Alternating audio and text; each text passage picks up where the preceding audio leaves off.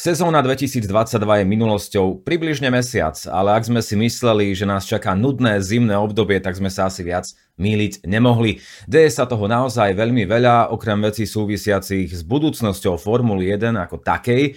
Je to v posledných dňoch najmä rošáda šéfov tímov, naozaj si dovolím povedať, že unikátna.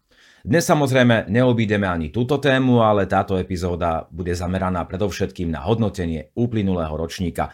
No a hovoriť o minulých i aktuálnych udalostiach ve jednotke budeme s dnešným hostom, ktorým je komentátor Pavel Fábrik. Pavel, pozdravujem a myslím si, že nás čaká uh, veľmi zaujímavé rozprávanie.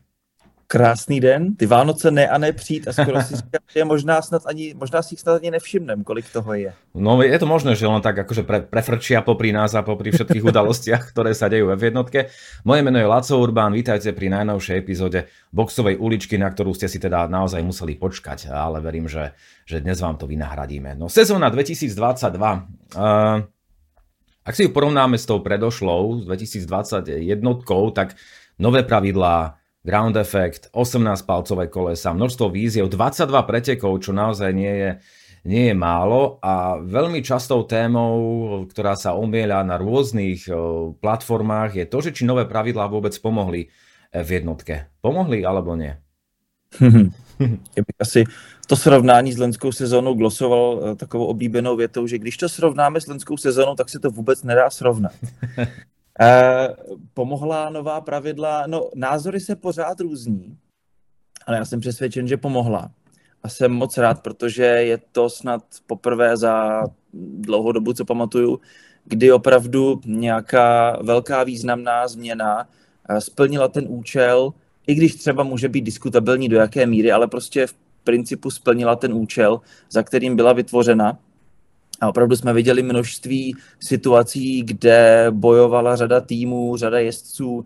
Eh, teď třeba v rychlosti si vzpomenu na eh, souboj pěti aut snad ze čtyř stájí na Red Bull Ringu. Krásné souboje a ta auta opravdu jezdí blíže za sebou. Jasně, pořád to nejde úplně úplně bez potíží, pořád tam nějaký turbulentní vzduch za auty je, ale to je věc, která z principu fyziky prostě odbourat nikdy stoprocentně nepůjde. To bychom z toho museli udělat, já nevím, Renault Twingo Cup. Eh, mm, Dobré, zaujímavý nápad. no tak eh, ono je to s tými pravidlami také, také zvláštne, lebo presne ako bolo spomenuté, že tie auta dokážu jazdiť bližšie za sebou, aj vďaka tým novým pravidlám. Je to taká zaujímavá štatistika dokončených predbiehacích manévrov v roku 2021 a 2022. Tak v roku 2021 bolo dokončených, ak sa nemýlim, teda 599 manévrov, ešte so, ešte so starými autami a teraz s tými novými v roku 2022, aj keď tam bolo trochu viac pretekov, ale ten nárast je pomerne veľký, 785 dokončených manévrov, čiže ono to pravdepodobne sa za tým môžu skrývať naozaj aj tie, aj tie nové pravidlá. Uh... Je potřeba říct jenom, je to jeden rok. A tady by nám možná akademici dali trošku za uši, protože jeden rok zkrátka ještě není statistický vzorek a těch faktorů, které do toho hrají, v tom hrají roli, tak je vždycky celá řada a museli bychom to opravdu detailně rozpitvat, co jsou předjížděcí manévry, které souvisí se skutečným soubojem na trati a co ne a tak dále a tak dále. Asi si budeme muset počkat ještě na další sezóny, na nějaký delší trend, ale myslím si, že to, co jsme viděli, není vůbec špatné. Mm-hmm. Ono sa rieši aj DRS, aj niektorí tvrdia, že je to až príliš veľká pomoc na niektorých stratiach a to sa napokon možno ukázalo aj ako ozajstný, teda um, fakt je asi silné slovo, ale asi ako nejaká skutočnosť, pretože Formula 1 sa rozhodla, že na niektorých stratiach v roku 2023 budú tie DRS zóny teda kratšie. No uvidíme, ako sa to prejaví. Uh, hovorí sa dokonca aj o kvázi uh, reverznom DRS uh, pre lídra pretekov, ktorý by mal byť v budúcnosti spomaľovaný, aby, aby ho ostatní vedeli, vedeli uh, dobehnúť. No čo k tomu? Je to dobré, je to, je to, je to zle, neviem, akože skúsim najprv ja uh, nejaký svoj pohľad taký krátky, že pre mňa toto už príde trošku ako také prílišné zasahovanie do, do pretekov, ale neviem, nevidel som to ešte, neviem, do, neviem, v akej miere to bude účinné a v akej nie. No, já se pořád nemůžu srovnat s tou podstatou DRS, protože zkrátka jednomu jezdci dáme výhodu, kterou, druhou, kterou druhý jezdec prostě nemá a to není ze sportovního pohledu v pořádku. Na stranu druhou žijeme z DRS už nějakých 10 sezon a upřímně řečeno ta kvalita závodění nebo respektive to množství soubojů se díky tomu bez zesporu zlepšilo, eh, zvětšilo.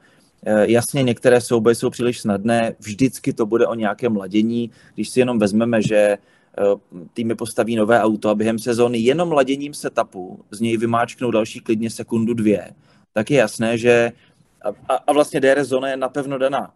Ta se, ta se nijak nevyvíjí. Tak je jasné, že je potřeba tomu vždycky chodit nějak naproti a je naprosto normální, že třeba, třeba pro příští rok uh, ty DRS zóny se upraví. Uh, to je něco, co nikdy nezmizí. Vždycky to budeme muset tak nějak ladit na tu aktuální verzi, aktuální generaci aut.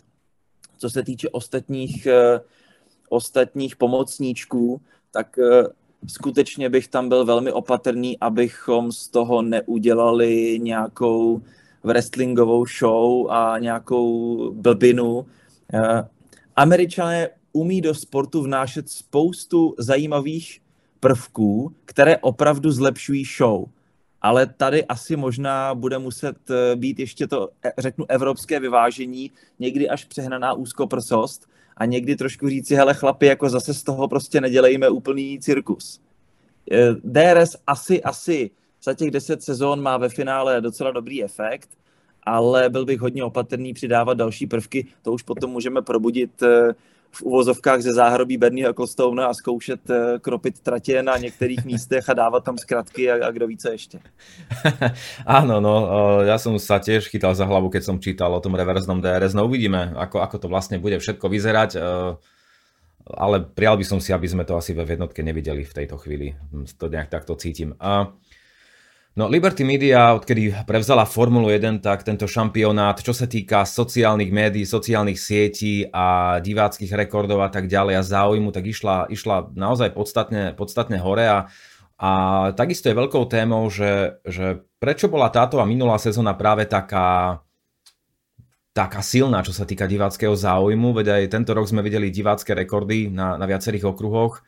No a neviem, ja si myslím, že je za tým možno Netflix napríklad, Drive to Survive určite trochu pomohlo celé je v jednotke, čo sa týka záujmu, ale určite aj sociálne siete, pretože Formula 1 komunikuje úplne inak ako začias Bernie Ecclestona, kedy v podstate nekomunikovala. No a ďalším faktorom môže byť aj to, že sme, dúfam, po covide, alebo niekde v nejakej medzifáze. Takže čo sa za tým môže skrývať?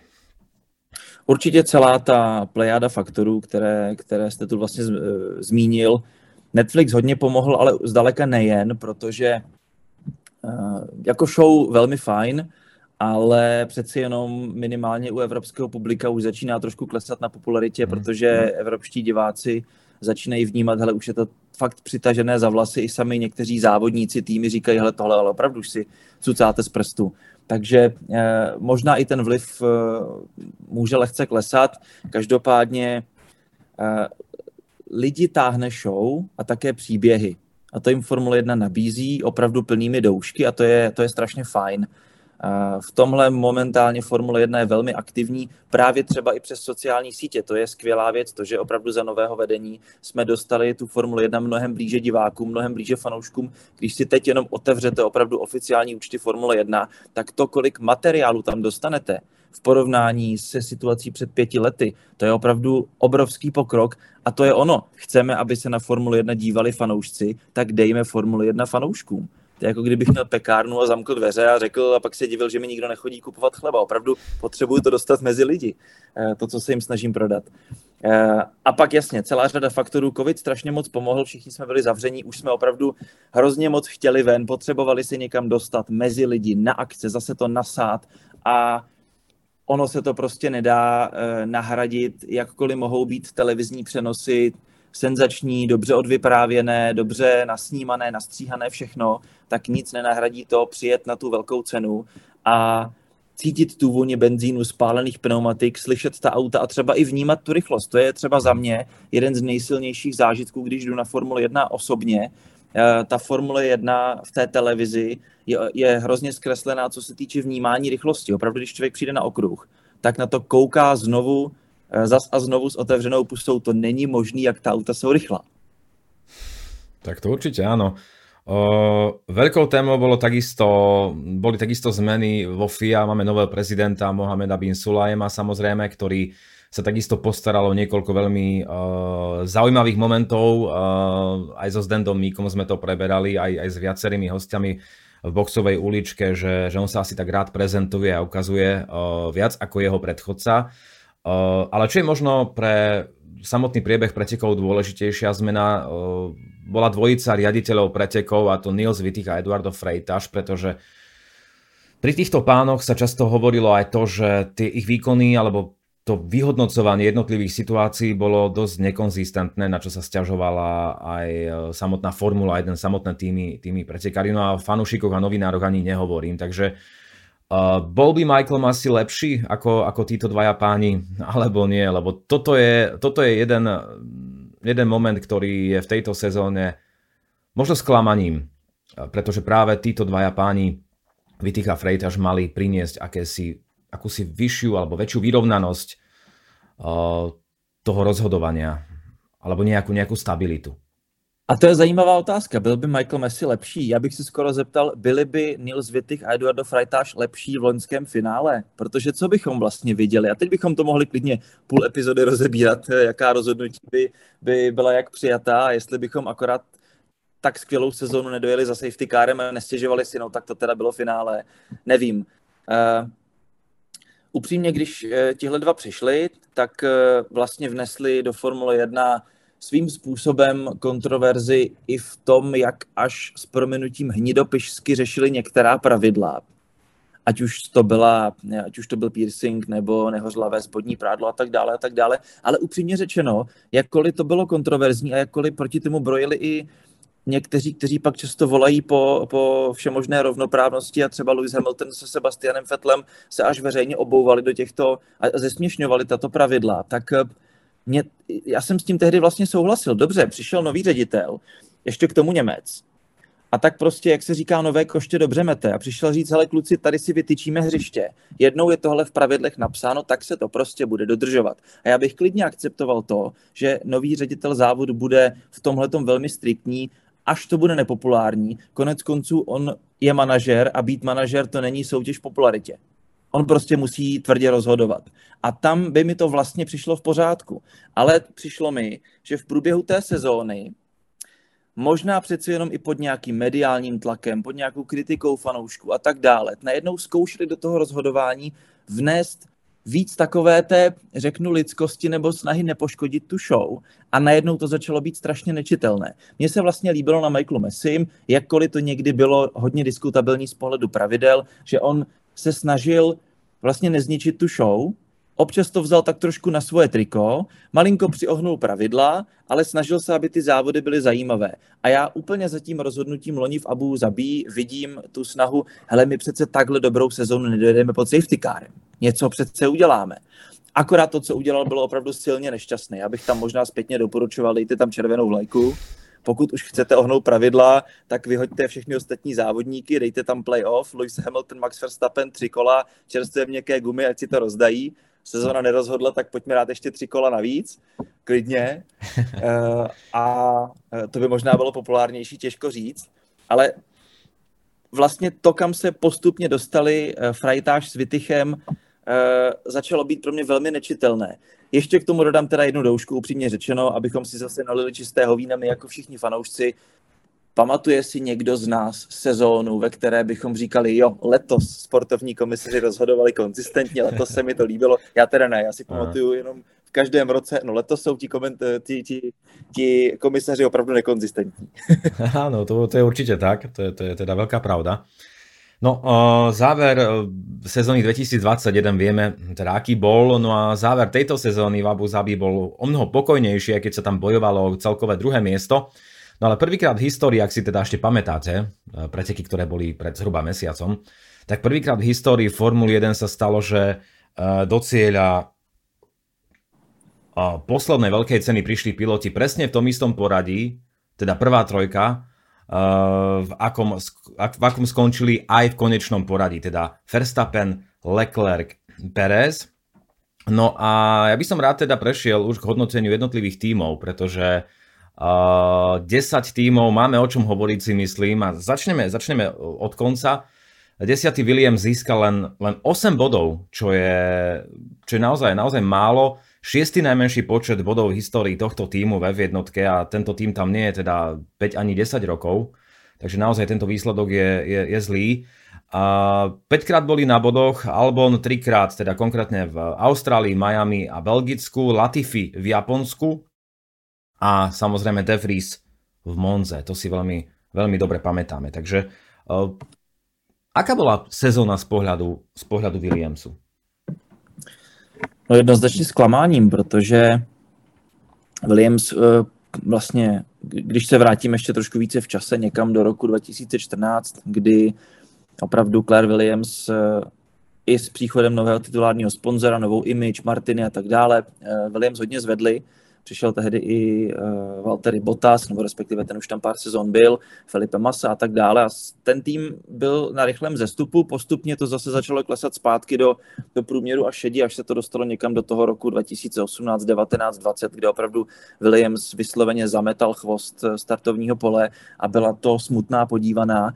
A pak přišel vlastně nový impuls investiční společností Dorilton Capital, také přišel vlastně Jost Capito, který k velkým úspěchům dovedl Volkswagen eh, v rally, eh, také nový technický ředitel a tak dále a tak dále. A loni už to začalo vypadat, že Williams je na vzestupu a čekalo se, jakým způsobem opravdu Williams pojme ta nová pravidla. Konec konců, když třeba i nové složení technického týmu mělo velké zkušenosti právě z prototypů a s, s prací s tím přísavným takzvaným ground efektem ale to, co z toho letos vzešlo, bylo veliké zklamání. Konec konců bylo vidět, že i uprostřed sezóny Williams se pokusil tu situaci ještě otočit, úplně změnil koncept bočnic a taky velmi rychle ale přestal to auto vyvíjet. Ve vztahu k těm následujícím sezónám velmi rychle ten tým uznal, tak tohle nefunguje, budeme to muset zkusit spravit v příštím roce. A jasně, člověk by týmu uznal, že ono vrátit se na vrchol rozhodně trvá klidně 3 až 5 sezón, takže nemůžeme čekat rychlé výsledky a ta, to z mrtvých vstání se úplně nepovedlo s příchodem nových pravidel, což je vždycky ta velká šance.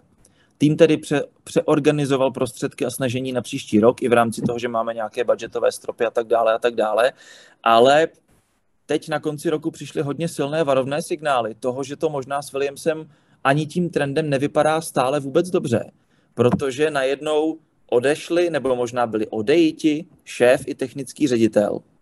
A my jsme zase, my jsme pořád relativně v počátku těch nových pravidel, tým tedy změnil koncept, takže se pokusil eh, ten vůz začít dostávat někam jinam. A jako kdyby to vypadalo, že s tím, jak vývoj vypadá teď, ta čísla v aerodynamickém tunelu, na simulátoru a tak dále, pořád nejsou slibná. A jedna věc je, že první sezona s novými pravidly byla, byla zklamáním, ale teď je otázka, jaké budou ty další sezóny, protože tady to nevypadá vůbec dobře a já zatím nevidím žádný pozitivní signál, který by říkal, jasně Williams se teď dostane na nějaký trend a z toho chvostu se začne zvedat. Takže zklamání, které má veliký potenciál, bohužel pokračovat.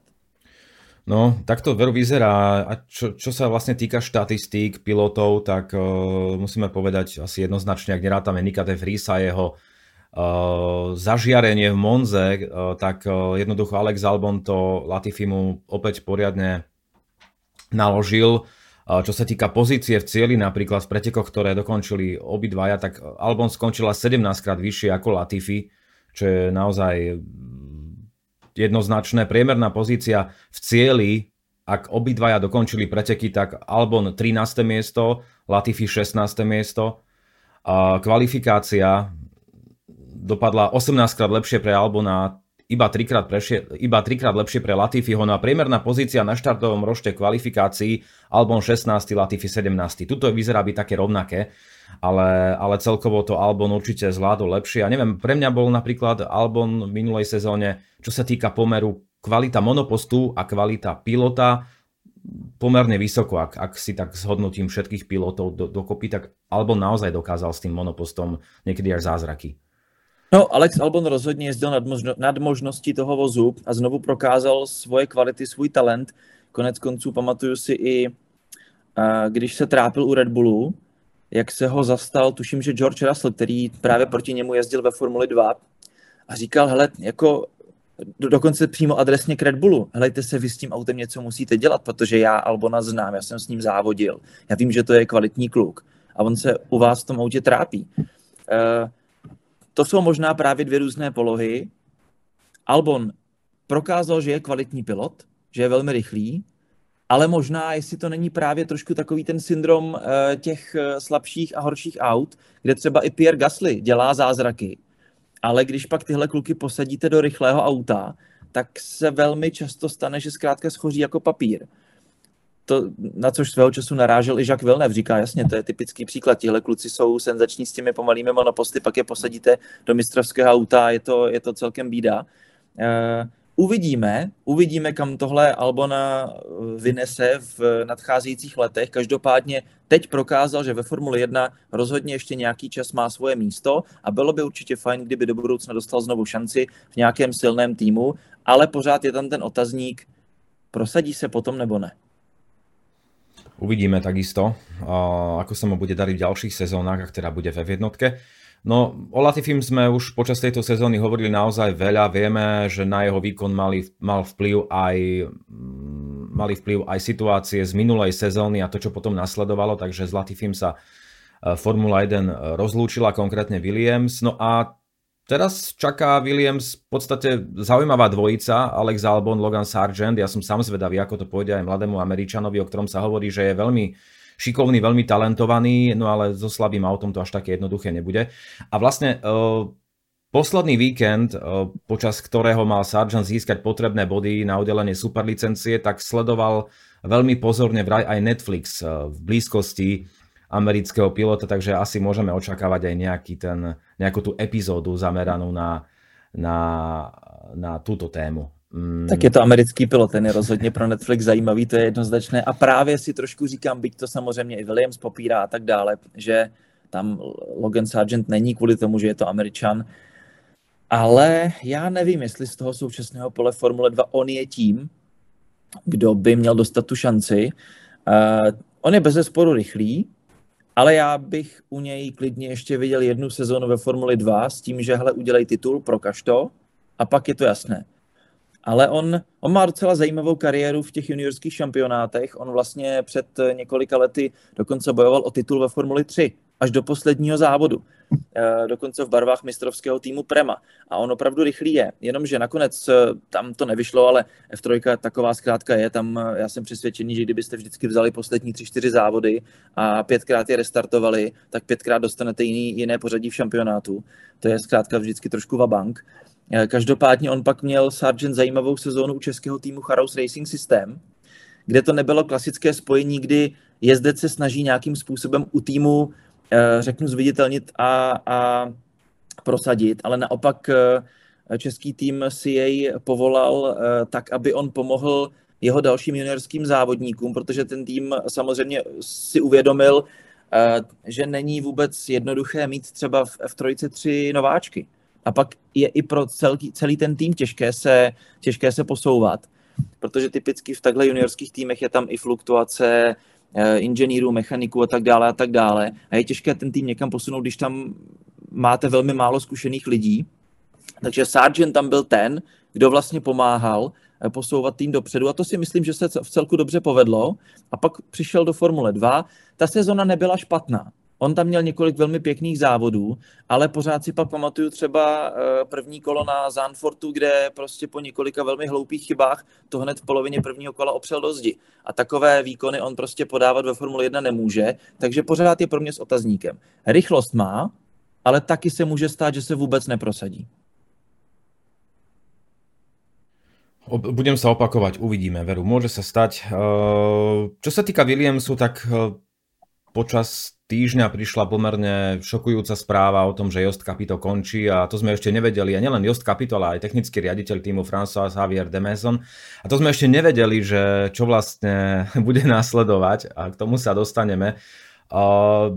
Ja som si myslel, že Capito zostane vo Williamse, pretože aj jeho vyjadrenia počas sezóny, aj keď e, vlastne prezradil to, že Sargent bude pilotom týmu, tak to vyznievalo tak, že on tam je akože pevne zasadený v tom týme, no ale zjavne sa tam niečo udialo. Šuška sa napríklad o tom, že majiteľia týmu neboli dostatočne spokojní s tým, čo, aký progres Williams vlastne dosiahol. A, a netuším, kto môže byť novým šéfom teda e, Williamsu. Spomínajú sa nejaké mená, ale Pri Ferrari no, sa spomínal Vettel napríklad, hej, takže tak, tak na uvidíme. Rok, já si myslím, že určitě ne, ale možná jeho tatínek. Každopádně ta situace je momentálně hodně špatně čitelná u Williamsu a opravdu to vypadá, jako kdyby na poslední chvíli, nebo na, ne na poslední chvíli, ale velmi náhle, u Doriltonu rozhodli, mm, s tímhle vedením to prostě nefunguje, ztratili v něj důvěru a velmi rychle se ty cesty rozešly. Konec konců Dorilton už nalil do toho týmu eh, obrovskou spoustu peněz a ty se zatím úplně nevrací. A oni teď musí hodně zvažovat, jestli budou pokračovat dál, nebo tým prodají, nebo opravdu ještě přivedou, řekněme, nové vedení, kterému uvěří a zkusí to s ním ještě dál. Ale zatím jsou na takovém rozcestí, e, řeší se kudy kam. Ano, proslýchají se různá jména, například, a to by bylo celkem zajímavé, i Jensen Button byl zmíněn. Nejsem si jist, jak, jak by si vedl na, na této, v této pozici. Každopádně William si zkrátka momentálně na velkém rozcestí a opravdu kdo ví, i právě na základě toho, jak nenadále uh, ty personální a zatím ne výměny, ale víceméně uh, ukončení spolupráce šly, i to, jak nejasně vlastně byly popsány v technických zprávách. Tam vlastně bylo vždycky jenom řečeno, že uh, Kapito, že pouze, pouze, řekněme, odstupuje ze svojí role, vlastně nebylo řečeno, že odchází z týmu a tak dále a tak dále. Tak kdo ví, co se tam vlastně všechno děje. Uvidíme začiatkom sezóny možno, alebo teda Williams komunikoval, že meno nového šéfa týmu ohlási včas. No neviem, čo, čo, čo si po tým predstaviť. No to by dost chtělo. áno, áno, to by, to by bolo fajn. No poďme ďalej, pretože 9. miesto, tým Alfa Tauri, musím povedať hneď tak na začiatok, že pre mňa najväčšie asi sklamanie tejto sezóny, pretože vzhľadom na to, čo tento tým dokázal v minulých rokoch a aj, aj pod inými názvami a tak ďalej, tak uh, naozaj toto je, toto bola veľmi, veľmi slabúčká sezóna. Bol to najhorší výsledok od uh, rebrandingu uh, Stajne jasne najmenej bodov, prvá sezóna bez pody a pritom začiatok vôbec nebol zlý, pretože ak sa nemýlim, tak z 8, z 8 pretekov a 6 krát bodovali na začiatku sezóny. A celkovo, celkovo bolo Alfa Tauri 10 krát na bodoch, ale zaujímavé je, že vždy iba jeden pilot. Nikdy, nikdy tam neboli obidvaja. Uh, najlepší výsledok Pierre Gasly, 5. v Monze. A ešte, ešte doplním uh, takú, takú, taký pohľad na pilotov, že tak Gasly skončil 14. Cunoda 17.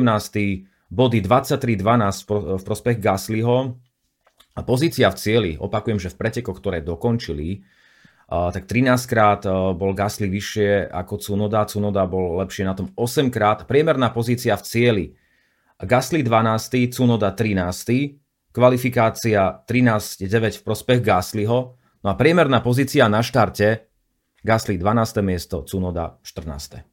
Ako sa dá hodnotit táto sezóna eh, z pohledu Alfa Tauri? No teď, jak to slyším, ta čísla, tak to je úplně výmluvné. To je samé 12., 13., to je mhm. všechno těsně za body. To je, to je, to je takový ten těsný podprůměr, za který nic nedostanete. A ta sezóna přesně taková byla. Jako vlastně podprůměrná sem tam Alfa Tauri bylo vidět, ale všechno nemastné, neslané. Těžko se vůbec hledají slova, co o Alfa Tauri říct, protože tam není ani nic jako zásadně negativního ani nic zásadně pozitivního. Opravdu velmi nemastná, neslaná sezóna, která prostě neměla uh, dokonce ani slova mě nenapadají. to, to vůbec, vůbec nevadí, tak, tak se na to můžeme pozrieť no, trochu jinak. Uh... No, když vezmeme závodníky, hmm. musím říct, znovu, znovu uh, se potvrdilo, že Pierre Gasly je kvalitní pilot. A s tou technikou, kterou měl k dispozici, jezdil mnohdy i velmi dobře ale přeci jenom on už je také v té rodině Red Bullu dlouho. Dostal se do Red Bullu, do Ačkového týmu, odtamtud byl vyhozen ještě v polovině sezóny zpátky, což vám nikdy na, na morálce moc nepřidá. A hned poté znovu z Alfa Tauri začal jezdit senzačně. A všichni věděli, hele, ten kluk na to má, on je rychlý, ale pořád to u toho Red Bullu nikam nevedlo, nevede a už ani nepovede. A teď se dostáváme do sezóny, konec konců to byl rok 2019, kdy on závodil za Red Bull, polovina roku, pak 2020, skvělý rok, kde dokonce přišlo vítězství na Monze, eh, i v loňském roce tam bylo pódium v Brazílii, jestli se nepletu, nebo předloni, pardon už, předloni pódium v Brazílii. A Ne, pardon, to bylo ještě 2019, opačně mm-hmm. je to. Podium v Brazílii, po té, co byl sesazen do, do, do tehdy ještě Toro Rosso, potom rok na to vlastně vítězství v Itálii. Eh, ale tam už jaksi přestalo být komu ještě dokazovat, že Pierre Gasly by na další šanci mohl mít a Red Bull postupně, aniž by to vlastně explicitně řekl, tak tím, jaká rozhodnutí dále činil, tak víceméně ukázal Gaslymu, hele, my s tebou vlastně ale vůbec nějak nepočítáme. Tam pořád byly takové naděje, ale pak přišel Perez, pak se prodloužilo Perezovi eh, a směrem k Pierre Gaslymu vlastně nic, nic moc.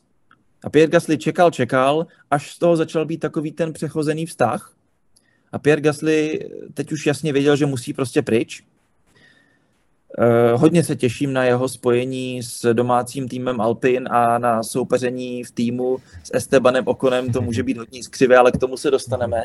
V každém případě možná, jestli na těch výkonech se nepodepsalo už i taková ta ztráta motivace, respektive žádná vize nějakého trendu nebo nějakého pokračování, ale Pierre Gasly zkrátka podával kvalitní výkony. U Yukiho Tsunody nějaké zlepšení tam bylo, ale asi nic, nic o, čem, o čem by člověk psal domů. A ta sezona také nebyla, nebyla uh, z pohledu očekávání úplně naplněná. Uh, a tak logicky tam zkrátka u Yukiho Tsunody budoucnost není. Jsem zvědavý, jak eh, hodně vlije uh, novou krev dožil um, Nick de Vries. Velmi se na to těším. To je konec konců kluk, který se velmi dobře předvedl v juniorských šampionátech, i když nutno uznat, z jeho titulu ve Formuli 2 jsem tehdy neměl takový ten pocit jako u, já nevím, třeba Oscara Piastriho a některých dalších, jakože jo, to je on. To prostě to je ten kluk, který, který, který to dá. Ale byla škoda, že si to místo ve Formuli 1 nevysloužil, potom se znovu skvěle předvedl ve Formuli E a tak dále a tak dále až eh, nakonec eh, přišla ta naprosto nečekaná šance na Monze, kde se najednou všem znovu ukázal, hejte se, já jsem tady a umím jezdit, kdyby vás to zajímalo, tak se zjistilo, že některé to docela zajímá a jsem za to moc rád, ale tohle je zrovna takový ten typ pilota, který tady bych si ještě počkal a musí, musí nás opravdu přesvědčit, protože já tady zatím stále přesvědčen nejsem. Pár hezkých těch, těch eh, záblesků tam bylo, ale je potřeba na tom postavit celou dobrou sezónu, respektive několik sezón. No a De Vries má na konte, neviem, či to je rekord, ale asi áno, pretože predstaviť sa v rámci jednej sezóny vo farbách piatich rôznych tímov, tak to je celkom akože husársky kúsok. Ja som si to takto napísal, aby som to nezabudol, lebo to by som určite doplietol, že za Aston Martin jazdil Monze v prvom tréningu na miesto Fetela. Uh, samozrejme Monze potom na miesto Albona ktorý mal problémy so, so, so slepým črevom samozrejme vo farbách Williamsu. Takisto aj v prvom tréningu vo veľkej cene Španielska s Williamsom. Za Mercedes prvý tréning Paul Ricard na miesto Hamiltona, v Mexiku na miesto Russella. Za Alpine počas súkromného testovania v septembri na Hungaroringu, no a nakoniec za Alfa Tauri počas posezónnych testov v Abu Zabi. Takže naozaj si to vyskúšal pomerne dosť a myslím si, že je celkom dobrý, dobrý teda odborník a vedel by nám poradiť, že ktoré auto si kúpiť teda z týchto, z týchto piatich. No velmi, velmi schopný rezervní pilot, který zároveň e, ukázal, že i komentátorské týmy potřebují rezervní komentátory. Takže když byl vlastně na Monze vyšoupnut e, z toho, řeknu, expertního týmu, ne, ne že vyšoupnut, ale, ale musel samozřejmě utéct, tak nahonem bylo potřeba i za něj zaskočit. Eh, je zajímavé, jaké, jaké všechna, jaká všechna provázání eh, i třeba v tomto světě mediálním existují. Konec konců, když se eh, tady oslým můstkem ještě drobátko vrátím k Williamsu, tak my jsme se bavili o tom, že by teoreticky mohl být šéfem týmu Jensen Button, ale četl jsem i o tom, že s touto rolí jsou spojované jména jako, jako Felipe Massa nebo hmm. Paul Di Resta. No, jo, jo. Myslím, že to je na dlouhé lokte, mm-hmm. ale je vůbec zajímavé, jak vlastně tihle piloti už jsou teď opravdu hodně zavedenými jmény eh, na pozicích spolukomentátorů a tak dále a tak dále. A konec konců Nick DeFries také byl eh, členem toho expertního týmu, než, než eh, musel skočit zpátky do sedačky. Ale jsem na něj hodně zvědavý. Ja takisto a držím mu, držím mu palce, lebo ja som ho veľmi pozorne sledoval vo Formule E a tam sa mu darilo. Uh, ak sme spomenuli pri Williamse odchod Josta Kapita, tak v Alfa Tauri nič také nehrozí. Franz Tost je tam už od roku 2005 ešte ako šéf skuderie Toro Rosso, no a Uh, zatiaľ nič nenasvedčuje tomu, že by malo ísť. Uh, zaujímavé je ale, že Alfa Tauri podľa vlastných slov chce menšiu závislosť od Red Bullu a zdá sa, že by sa chcel pomaličky, možno nie osamostatniť, ale minimálne sa vydať touto cestou. Možno, že je za tým aj nedávna smrť Dietricha Matešica, ale teraz iba špekulujem, ťažko povedať, aké sú tam vzťahy. Ale veľmi dobré informovaný zdroj priamo z prostredia pedoku tvrdí to, že O tento tým e, majú záujem Taliani. A vraj je na stole možnosť, že by Alfa Romeo, ktorá opustí Zauber už po budúcej sezóne, áno, tak to je však po, po roku 2023, a, tak by mohla mať záujem o Alfa Tauri a, a že by tento nový tím pod názvom Alfa Romeo jazdil s motormi Ferrari. Neviem, čo je na tom pravdy, ale je to jedna z možností, která je v na stole. Tak vždycky by kousek být mohl, konec konců podívejme se na vývoj uh, Toro Rosso.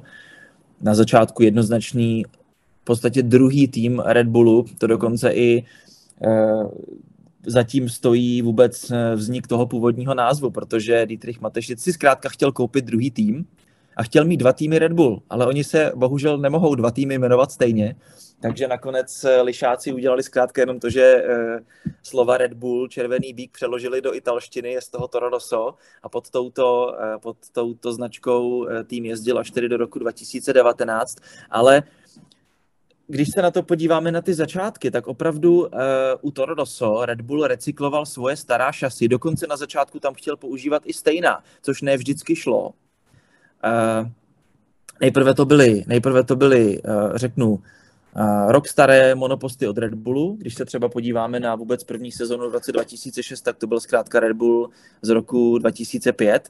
A Red Bull s tímto trendem chtěl pokračovat, opravdu mít tam tu stejnou techniku.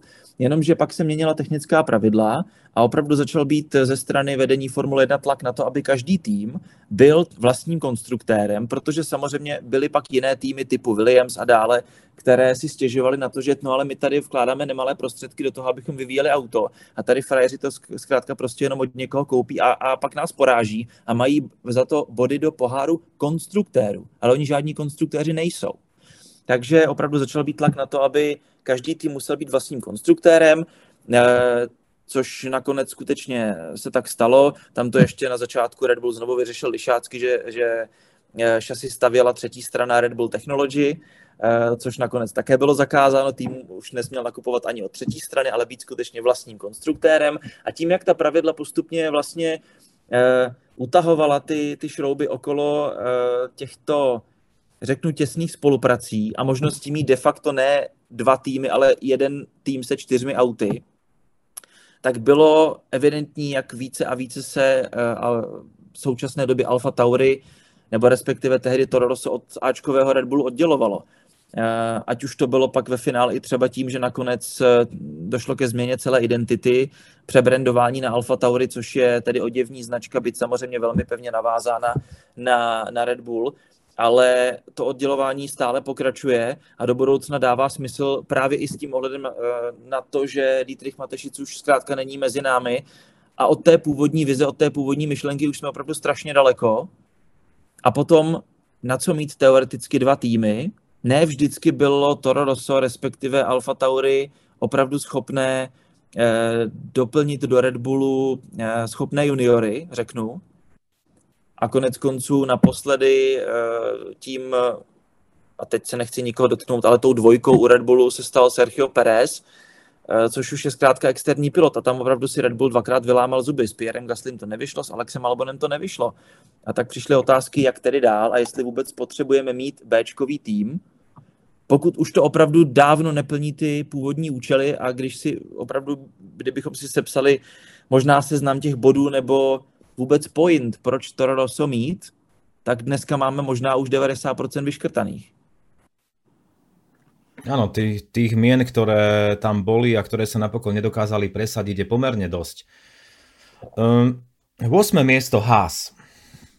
37 bodov nazbieraných, bola to 7. sezóna tohto týmu ve jednotke. Druhý najlepší výsledok, teda 8. miesto, ale to už sa im dvakrát v minulosti podarilo. V Lani skončil tento tým bez bodu, teraz to bolo naozaj o mnoho lepšie. Ťahajú sa pomaly, ale isto do stredu poľa. No, netvrdím, že je to Red Bull, nechcem sa nikoho teraz samozrejme dotknúť, ale bolo to lepšie ako v Lani.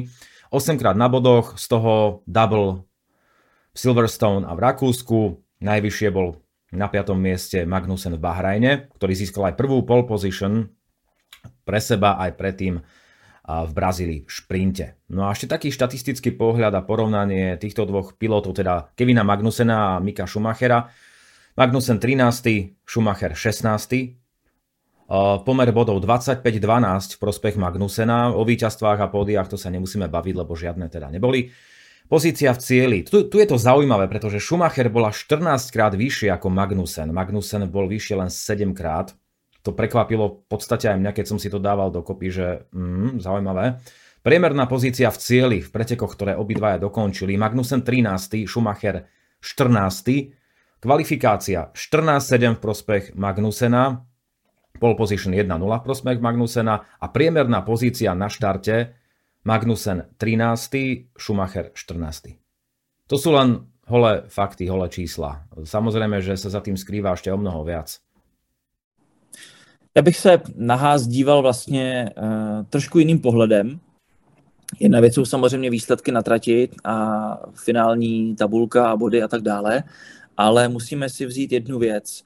Haas vede businessman Gene Haas, respektive vlastní, a ten opravdu do toho týmu musí investovat nemalé prostředky a je to opravdu schopný businessman, který potřebuje, aby ty prostředky taky měly nějakou návratnost. On není ten člověk, který, ne že by neměl, neměl rád Formuli 1, ale Není to, řekněme, ten tým typu Williams, který opravdu žije pouze Formuli 1. A cokoliv se stane, tak my chceme dělat Formuli 1.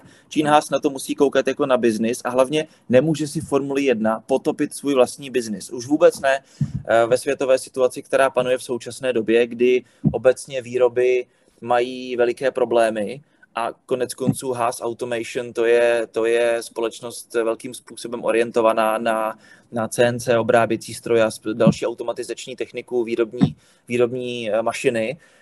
Eh, a ten biznis prostě musí šlapat a nesmí ho Formule 1 ohrozit. Konec konců, když se pak podíváme na, na jakýkoliv tým v dobách krizí, tak eh, když je potřeba trošku utáhnout opasky, tak jsou to tyhle výstřelky, podobně jako Formule 1 a tak dále. A typicky to dělají automobilky, které odřízneme jako první. A tím se vlastně trošku vracím k té letošní sezóně. Já ji vnímám jako sezonu velkého prozření pro Haas, protože oni dobu teď eh, žili v tom, že dobře, vychováme si svoje nováčky, kteří nám přinesou velkou spoustu peněz. Eh, Gene Haas samozřejmě nebude muset do toho týmu tolik investovat. Tady rodina Mazepinů přinese eh, velké prostředky a my ty kluky to nějak naučíme. Ta loňská sezona nebyla vůbec dobrá, ale jasně, tým to auto nevyvíjel, chystal se na nová pravidla, takže tím to bylo víceméně, tím byly ty karty rozdané. A pak přišla letos z kraje roku ta situace, která přišla válka na Ukrajině, která znamenala velmi důrazné eh, ukončení spolupráce s rodinou Mazepinovců. Eh, a přišla velká otázka. Já jsem si říkal, co teď bude. Teď vlastně Gene Haas bude muset možná znovu vstoupit eh, víc do hry a nalít spoustu peněz do toho týmu, jak to celé bude fungovat. Ještě k tomu tam nad nimi mohly vyset různé soudní spory za, za nenaplnění smlouvy ze strany Hasu a tak dále a tak dále. Ale přišel Kevin Magnussen a úplně rozsvítil ten tým. Najednou vzal to auto, které mimochodem bylo velmi dobré. A začal s ním okamžitě jezdit senzační výsledky a ukázal, podívejte se, já nepatřím do starého železa. A možná dokonce ukázal, já jsem možná potřeboval jednu sezónu mimo, abych trošku přišel na jiné myšlenky, na chvíli se rozloučil s Formuli 1, dělal něco jiného, přeci jenom už ke konci té, řeknu, první fáze kariéry Magnussen byl možná trošku vyčpělý.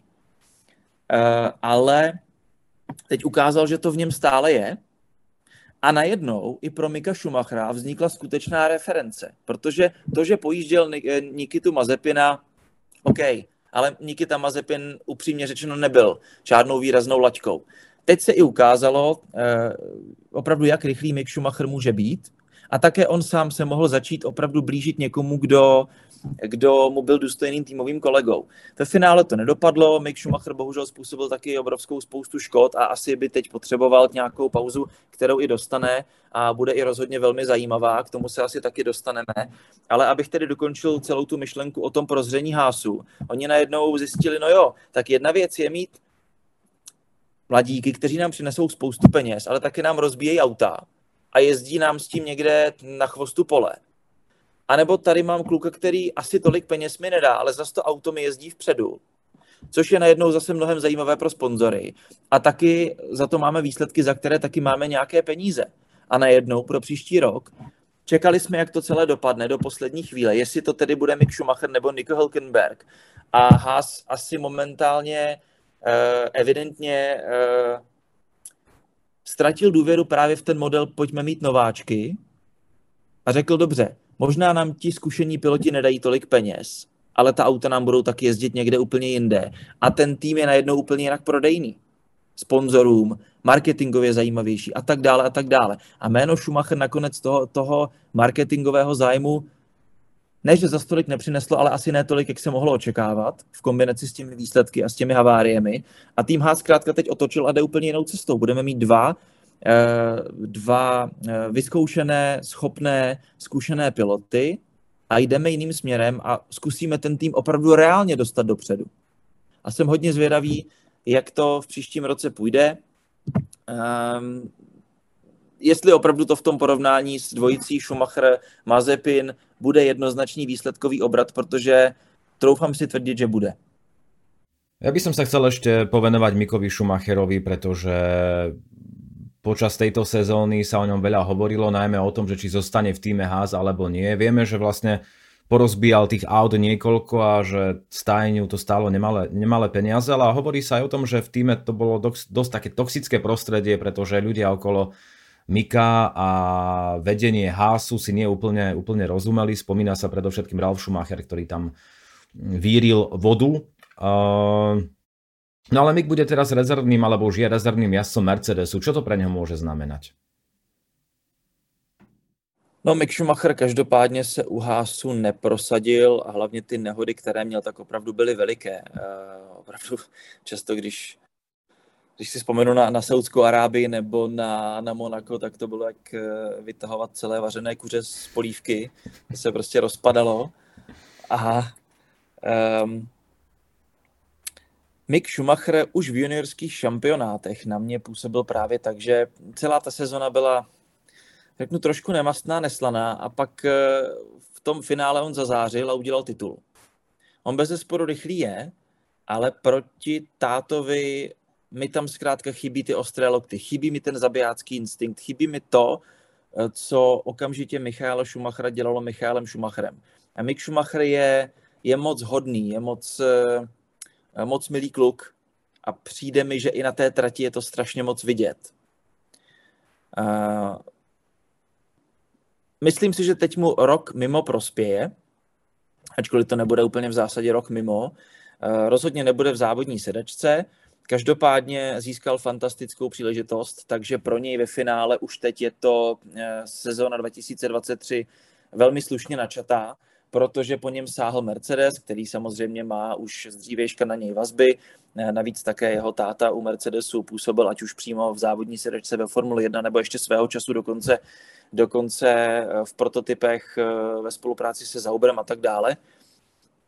A Mick Schumacher teď dostává skvělou příležitost. Vlastně bude trošku mimo celý ten tlak, mimo hledáčky kamer, ale pořád bude na všech velkých cenách. Bude v Brackley se věnovat práci na simulátoru, bude mít jasně daný testovací program, což je pro něj skvělá věc, protože on teď bude spolupracovat s mistrovským týmem. A nic nehovoří proti tomu, aby Mercedes nemohl znovu bojovat o mistrovský titul v roce 2023, takže potenciálně on skutečně může být součástí mistrovské sestavy. A to mu rozhodně zvedne cenu. Pořád jméno Schumacher, možná už ne pro Haas, ale pro některé jiné, pořád bude marketingově velmi zajímavé. To snad asi nezmizí nikdy. Ale k tomu ještě on najednou bude člověk z prostředí Mercedesu. On bude znát mistrovské, potenciálně mistrovské auto bude znát eh, přímou spolupráci s Lewisem Hamiltonem, Georgem Russellem bude na všech velkých cenách, bude opravdu eh, napřímo ve spojení s tím týmem a konec konců bude rezervním pilotem, teď už mu tam nebude ani konkurovat nikde Fries, takže opravdu pokud se cokoliv stane s Lewisem Hamiltonem nebo Georgem Russellem, tak on zaskočí. Takže opravdu teď jeho potenciál je veliký. Je potřeba, aby on využil tu sezónu na to, aby si trošku oddechl od všeho toho mediálního tlaku a opravdu jenom dřel sám na sobě a opravdu, jak se říká, zainvestoval sám do sebe. A na konci roku 2023 z něj může být opravdu, opravdu velmi, velmi zajímavá komodita, zajímavý artikl, abych tak řekl. Řeknu short term, jeho možnosti se mohou obírat, ubírat třeba k Williamsu, kde může uh, hrát zajímavou roli. A dlouhodobě se hovoří o Zaubru, potažmo Audi. Protože Audi už se nechalo slyšet, že do svého projektu, který naplno má začít až v roce 2026, tak by rozhodně ocenili německého pilota. A momentálně tam máme Nika Hilkenberga, který, kterému v roce 2026, jestli se nepletu, tak bude nějakých 38. To už nebude úplně perspektivní jezdec, ačkoliv klidně, jakožto zkušený, tam klidně ještě nějakou roli se hrát může. Ale pak je na radaru Mick Schumacher a kdo jiný z pohledu německých pilotů. Takže teď Mick Schumacher musí tuhle šanci vzít opravdu jako šanci a vybudovat ze sebe a, tu zajímavou personu do budoucna pro některé týmy. On se skutečně může stát velmi, velmi, velmi lukrativním závodníkem.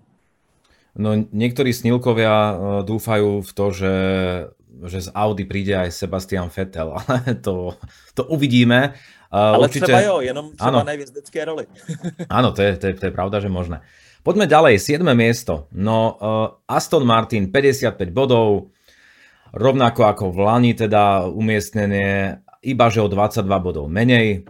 Bez pódia, Súboj o 6. miesto z Alfa Romeo. Najprv bodovala najmä Alfa, ale v závere sa Aston doťahoval, no ale nedokázal získať o ten bod viac. Napokon tam naozaj rozhodovalo len lepšie postavenie Valtteriho Bottasa. Teraz si nie som istý, že v ktorých pretekoch, ale viem, že, viem, že tam išlo o toto.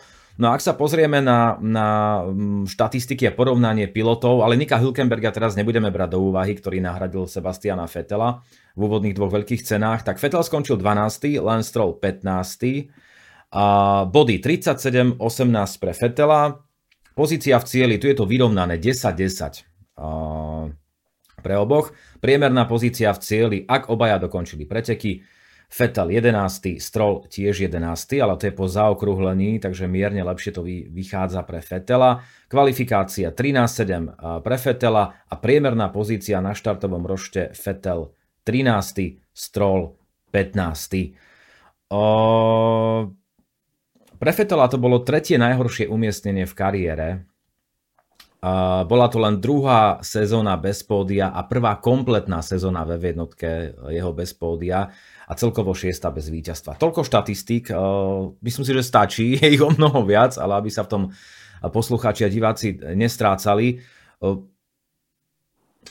Ako je to vlastne s hodnotením týchto dvoch pilotov, pretože o Fetelovi vieme, jeho kvality sú nesporné, štvornásobný majster sveta, aj keď už potom nikdy vlastne nedokázal vinou rôznych vecí bojovať alebo vybojovať ďalší titul. A na druhej strane bol len Stroll, ktorý o ktorom sa hovorí, že má miesto, že má doživotnú zmluvu len, len vďaka svojmu, svojmu otcovi, ale je to naozaj tak? Vieme, že len jednoducho robil tých chýb pomerne dosť a niektoré boli naozaj aj nebezpečné, aj tie, aj tie súboje, vieme ako Alonso lietal v Austine a aj s Fetelom tam bolo zo pár zaujímavých momentov.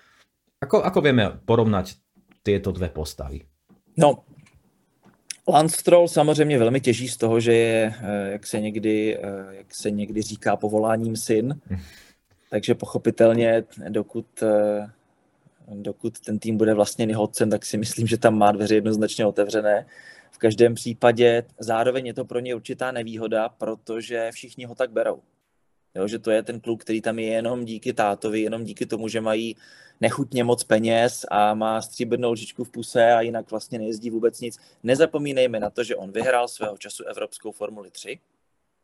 Dobře, jasně, taky proti jiným klukům toho najezdil mnohem víc, protože ty možnosti měl. Na stranu druhou, eh, rychlý bez zesporu je.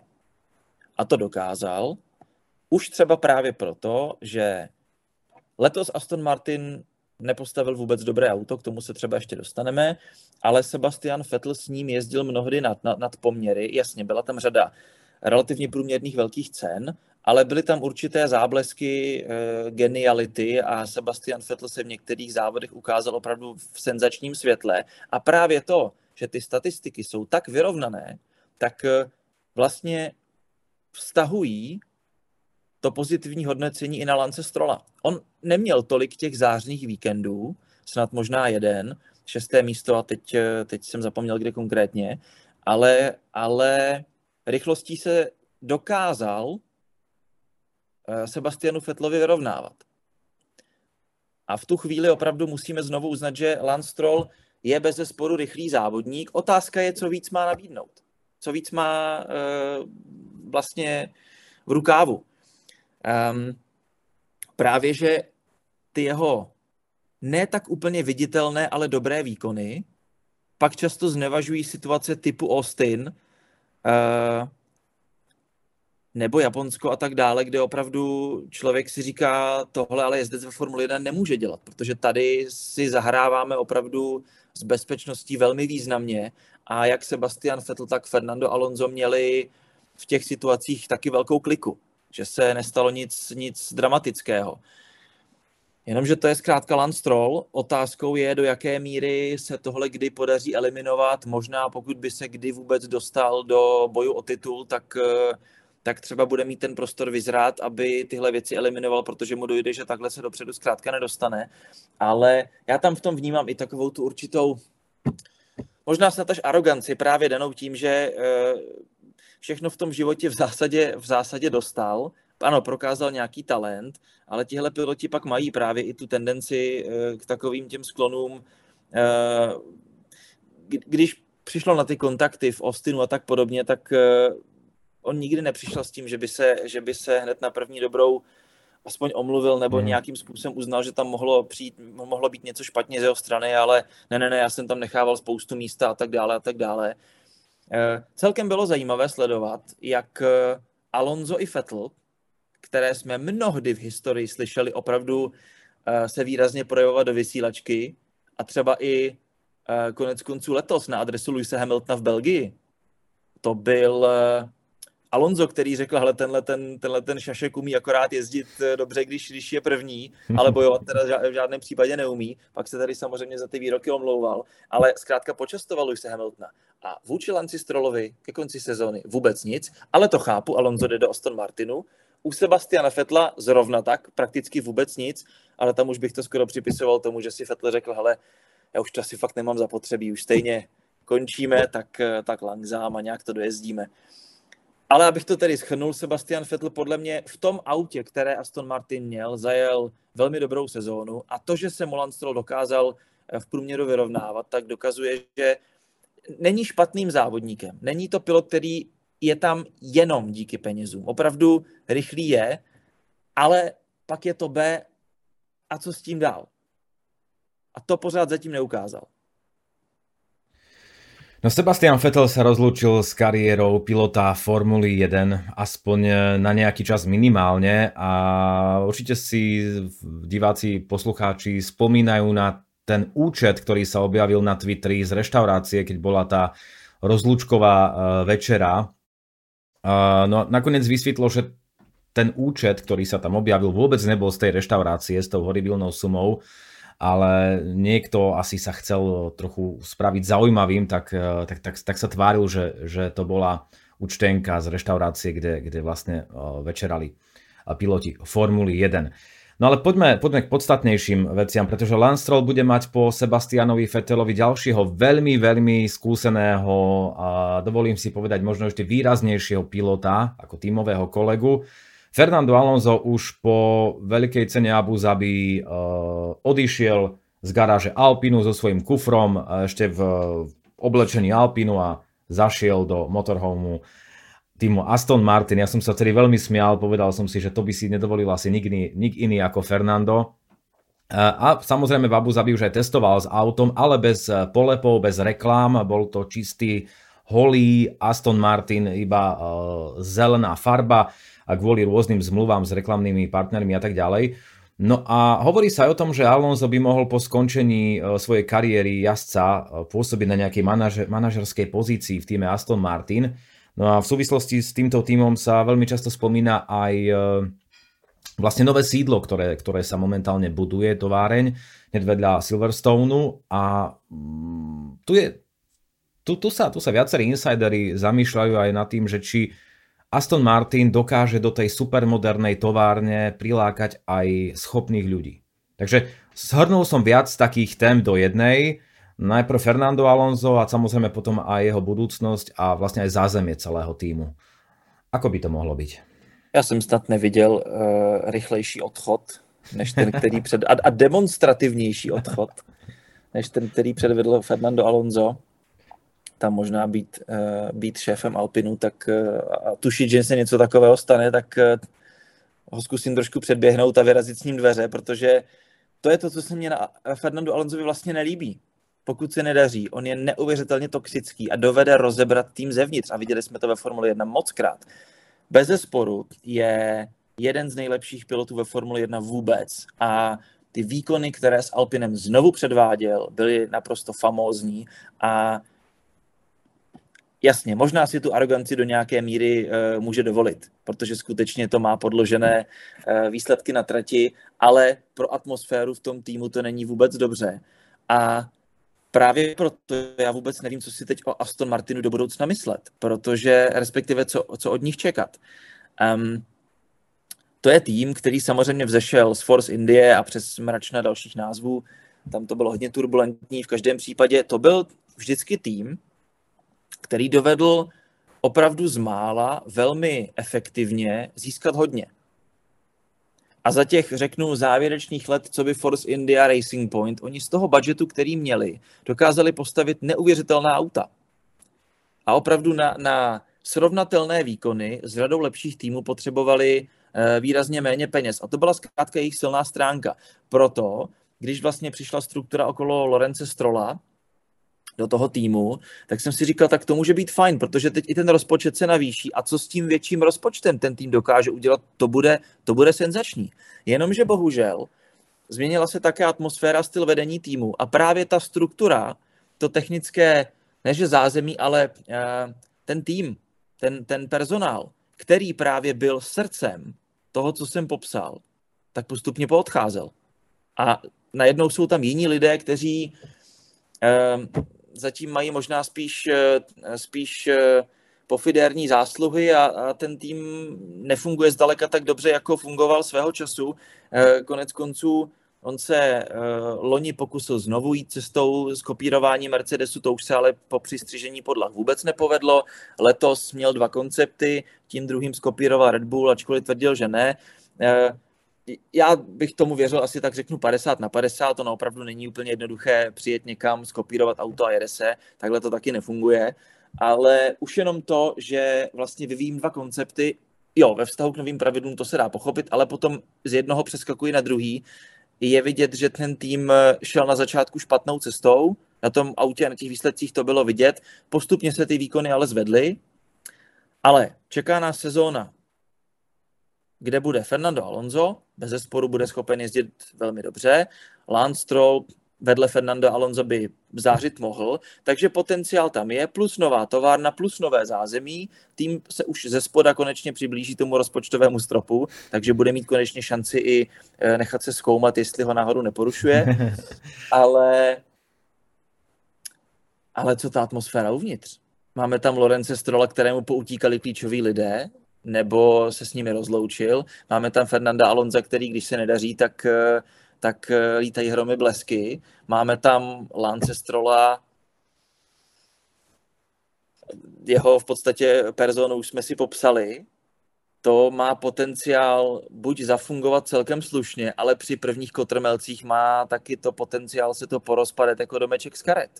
A pak to, že máme předraženou továrnu, nebo ne, že předraženou, ale supermoderní továrnu, to je hezká věc, ale pořád v každém týmu klíčoví jsou lidé. Vy můžete, a bohužel Lorenz Stroll má uh, styl řešení problému tím, že na to naházím peníze. Ale pokud nemám lidi, kteří ty peníze umí přetavit v to důležité, co je v tom daném biznisu opravdu podstatné, tak na to můžu těch peněz házet, kolik chci a nestane se vůbec nic. Pro mě obrovský otazník. Môže to byť naozaj veľmi dobré a môže to byť teda riadný ohňostroj, jak to tam začne iskryť. Ono to i může velmi dobře začít. Mm-hmm. Ale pak se to může celé rozpadnout. Jsem hodně, hodně zvědavý. Ja som aj naozaj zvedavý na to, ako budú spolupracovať, ako sa budú znášať Stroll s Alonzom, pretože uh, s Okonom to už na konci sezóny bolo celkom zaujímavé. A ještě do jaké míry, uh, do jaké míry budou fungovat právě takové ty zákulisní debaty typu Lorenz Stroll versus Fernando Alonso, kdy Alonso může klidně říkat, hele, já jsem dvojnásobný šampion a, vy, a, a jsem, jsem nejlepší pilot ve Formule 1 a Lorenz Stroll, hele, já to tady platím. A to budou hromy blesky. To áno. Dobre, poďme ďalej, pretože nás toho čaká ešte pomerne dosť. Šieste miesto. Alfa Romeo, rovnaký počet bodov 55 e, ako Aston Martin, naozaj bojovalo sa do poslednej zákruty v Abu Zabi o to, aby sa Alfa dostala pred, e, pred Astona. Napokon sa to podarilo vďaka lepšiemu umiestneniu Bottasa, už som to našiel, bol piatý vo veľkej cene Emilia Romagna, takže tam práve tento malý detail rozhodol. Pre Alfu to bola štvrtá sezóna, najlepší výsledok od vstupu do Zalberu v roku 2019. Už bývalý šéf týmu Frederik Wasser bol samozrejme spokojný, on vravel, že na celý tým je veľmi hrdý, že sa mu podarilo predbehnúť alebo udržať sa pred týmom Aston Martin. Avšak bez pódia, 12 krát na bodoch, najmä v prvej polovici sezóny to bolo dobré, potom prišla kríza, najmä keď eh, bolo potrebné ukázať nejaký vývoj, tak o tomto týme sa hovorilo, že s vývojom a s financiami to nebolo teda boh vie čo. No a napokon sa to prejavilo. Ale to, že sa Alfa dokázala udržať na 6. mieste, tak to je o nejakých pár miliónov eur viac, čo sa týka uh, budúcoročného rozpočtu, ak to tak môžeme povedať. Takže veľmi dôležité umiestnenie pre tento tým, ktorý sa pomaličky zmení po budúcej sezóne na Zauber a potom na továrenský tým Audi, ale k tomu sa samozrejme dostaneme. Opäť štatistický pohľad na pilotov, Valtteri Bottas a Kuany Chou. Bottas 10. Chou 18. Mimochodom e, nováčik roka, keďže bol jediný nováčik, tak e, dostal túto cenu. Body 49-6 v prospech Bottasa. Pozícia v cieli 15-7 v prospech Bottasa, to znamená, že Bottas bol 15 krát lepší v cieli ako Chou. Priemerná pozícia v cieli Bottas 10. Chou 13. Kvalifikácia 14-8 pre Bottasa a priemerná pozícia na štartovom rošte Bottas 11, Chou 14. Pre mňa tento tým sa priznám, že bol taký takou sivou myšou trochu počas tejto sezóny spoločne aj s Alfa Tauri. A najmä Valtteri Bottas, ktorý uh, ukázal najmä na začiatku super výkony, ale potom asi aj vinou toho slabšieho vývoja to bolo horšie. Mě Alfa Romeo naopak příjemně překvapila, protože já jsem měl obavy uh, o ten vůz, jelikož Alfa Romeo přišla do Formule 1 s novými pravidly, s autem, které výrazně přečilo uh, konkurenci tím, jak to auto bylo lehké. A to vlastně byla ta klíčová výhoda Alfa Romeo v první polovině sezóny, taky když se podíváme na první devět velkých cen a zbytek, tak je to jako den a noc. Tam to najednou, jakmile soupeři dohnali Alfa Romeo, co se týče hmotnosti auta, tak Alfa Romeo už nezbyla žádná další zásadní klíčová výhoda a ty výkony šly rapidně dolů. Třeba naproti tomu Aston se na Monze probudil a šlo to přesně opačným směrem, nakonec se tedy potkali, ale těsně Alfa Romeo převážila. Mě milé potěšil Valtteri Bottas, eh, bylo vidět, jak je v mnohem větší pohodě než u Mercedesu v těch posledních letech a konec konců i na jeho image a vizáži ve finále je to vidět. A kdo jste viděli jeho aktuální zimní sestřih, tak to je veliká paráda. V každém případě uh, Valtteri Bottas, uh, jak klesl ten tlak, tak hrozně ožil a jezdil opravdu nadmíru dobře. Můj osobní odvážný tip na letošní rok byl ten, že Valtteri Bottas dostane Alfu na pódium, což se relativně těsně nestalo ale opravdu ta první polovina sezony byla velmi, velmi dobrá. A tam rozhodně Valtteri Bottas pro Alfu zafungoval velmi dobře jako nástupce Kimiho Raikkonena, jako ten, ten klíčový zkušený pilot, který táhne ten tým a vedle nějž eh, mohou nováčci eh, opravdu získávat cené zkušenosti. Což i platilo v případě Choua. Ten mě naopak trošičku zklamal, i když nejezdil úplně špatně, ale vůbec tam nebyly žádné mm, momenty, které by zvedaly diváky ze sedaček, snad kromě Silverstoneu, který samozřejmě některé diváky ze sedaček zvedl doslova, když Chou letěl vůči té bariéře a nebylo jasné, kde vůbec to auto skončí, to byla strašná nehoda a klobouk dolů před současnou generací monopostů Formule 1, jak jsou bezpečné. Tam Chou eh, za to momentálně opravdu větší svým životem. Každopádně Chou je velmi slušný pilot, potřeboval by ještě čas, který dostane, takže jsem zvědavý, kam vedle Valtteriho Vota se vyroste potenciál rozhodně má a jsem hodně zvědavý, jak to s ním bude do budoucna, protože já jsem jeho příchod do Formule 1 vnímal spíš jako ne ani tak angažma s Alfou, ale jako angažma s Formule 1, jakožto čínský pilot. On je velmi důležitý také pro, pro čínský trh a domníval jsem se, že Alfa Romeo je pro ně teoreticky přestupní stanicí. Zatím v Alfa Romeo zůstává dál, ačkoliv je pravda, že eh, taky řeknu námluvy Formule 1 s čínským trhem jsou také stále, řeknu, zmrazeny nebo spíš v karanténě, doslova řečeno, protože v Číně se nepojede ani příští rok a tím pádem teď úplně není kam pokračovat. Takže uvidíme, jestli eh, se velká cena Číny vrátí aspoň na přes rok, nebo co se vlastně vůbec bude dít. Pokud to nedopadne dobře, tak i význam Kuan Yu Choua ve Formule 1 taky uh, může výrazně poklesnout a potom ho současné výkony nikam nedostanou. Teď má stále marketingový potenciál, ale musí velmi výrazně zlepšit taky svoje výkony a opravdu vytěžit z těch zkušeností. Jasně, teď má nováčkovskou sezónu, ta druhá musí být jednoznačně lepší a pak ta cesta v té Formule 1 povede asi kamkoliv. Ale taky i s ohledem na to, co se děje v Číně, tak eh, to může být postupně slepá ulička. Bude zaujímavé sledovať, ako sa to bude vyvíjať, aj eh, kvôli tomu, že Alfa bude mať nového šéfa týmu. Vieme, že Frederik Vasser odišiel do, do Ferrari. No a z McLarenu prišiel, z McLarenu prišiel šéf týmu Andrea Seidel, ktorý sa stal šéfom skupiny Zauber a hovorí sa o tom, že by mohol viesť tým Formuly 1, ale hovorí sa aj to, že by mal nájsť nového šéfa týmu a, a mm, že by mal potom zastrešovať najmä príchod Audi. Tak e, čo vlastne môžeme očakávať v tomto smere? No, e, Andreas Seidel je vlastně novým výkonným ředitelem skupiny Zauber. Pokud by měl vzít roli šéfa týmu, tak e, by vůbec nedávalo smysl, aby přišel z McLarenu, protože by to pro něj byl krok zpátky. Naopak tady je jasný potenciál na, na personální povýšení, eh, které pochopitelně pro Andrase Seidla bylo velmi atraktivní a on opravdu je tam s výhledem na příchod, eh, příchod Audi.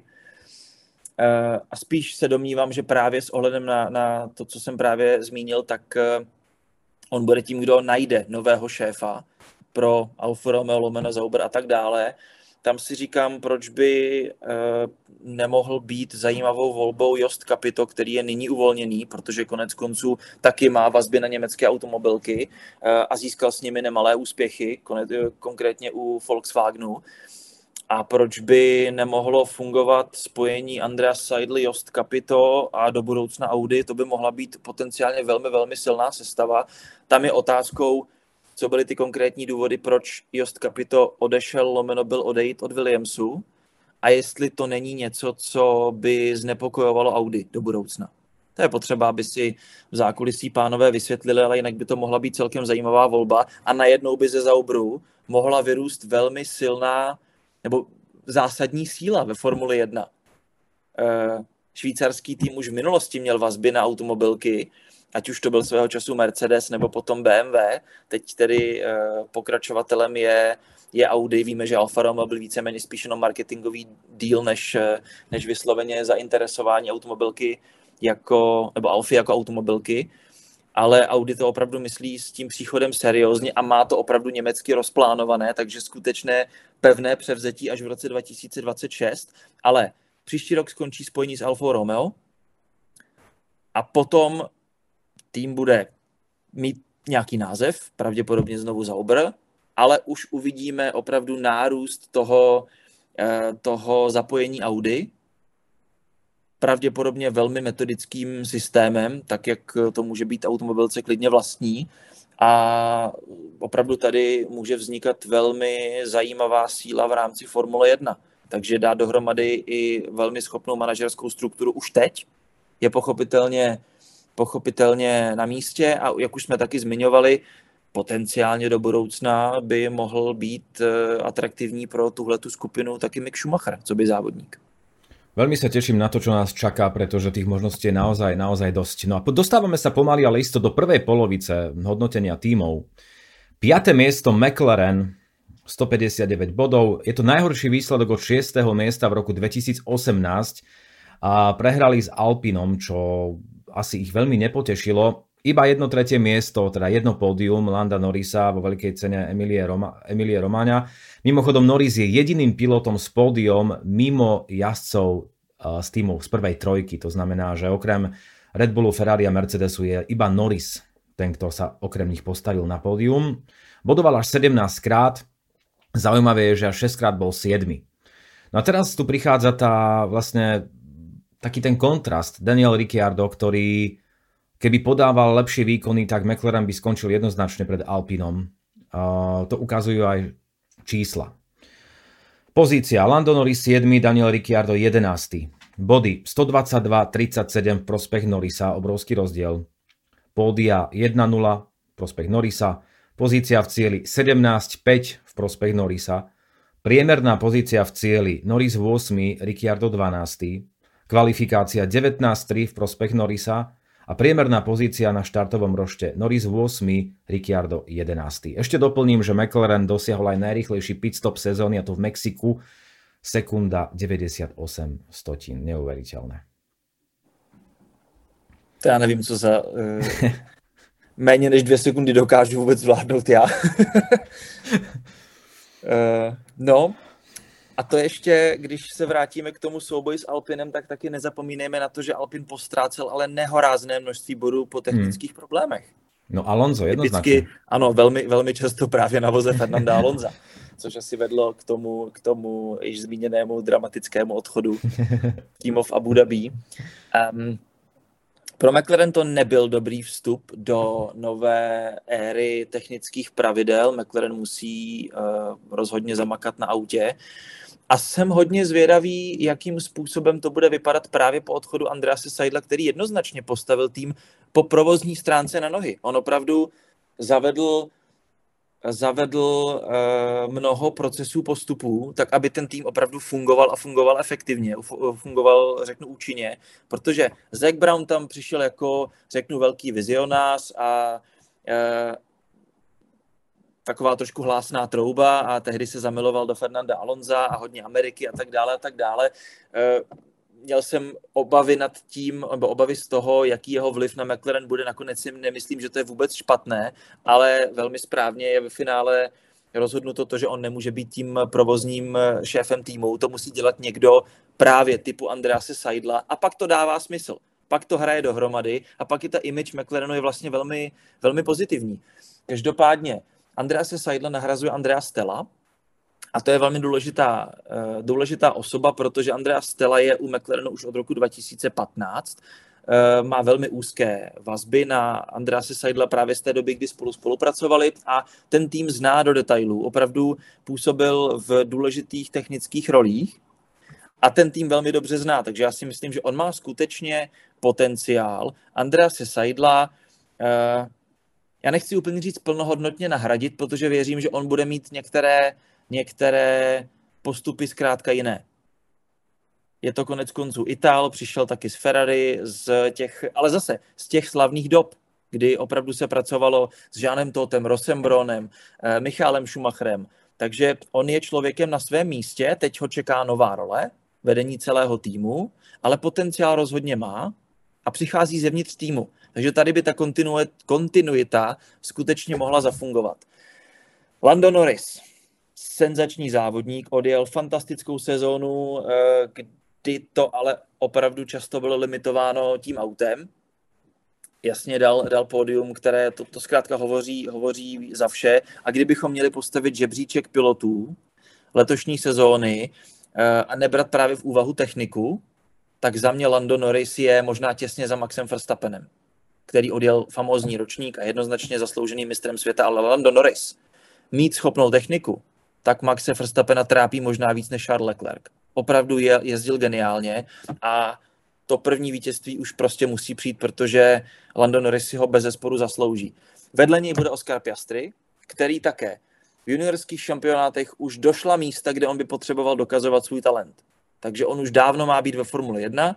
E, okolnosti zkrátka byly, jaké byly, ale tak to ve Formule 1 prostě chodí. Teď přichází a já se na to opřímně těším. Tohle bude jedna z nejlepších jezdeckých sestav v současné Formuli 1. Jsem hodně zvědavý na to, jak se Piastry prosadí. Bez zesporu přijde nějaké období, kdy se nebude dařit, ale to má každý nováček a právě tam je vždycky potřeba ukázat, jak se ten, eh, jak se ten člověk dokáže oklepat z toho tlaku a zase se zvednout. Měl to i Charles Leclerc, měl to letos George Russell, mají to všichni. Ale hodně se těším na Oscara Piastriho a pokud to auto bude stát za to, tak oranžová barva na bedně bych řekl, nebude jenom jednou. A možná se dočkáme i dvojitých stupňů vítězů v barvách uh, McLarenu. Takže tady se hodně, hodně těším. Co se týče Daniela Ricciarda, muselo zkrátka dojít k tomu, k čemu došlo, protože on bez zesporu stále podle mě má na to být ve Formule 1 a má na to být mezi nejlepšími.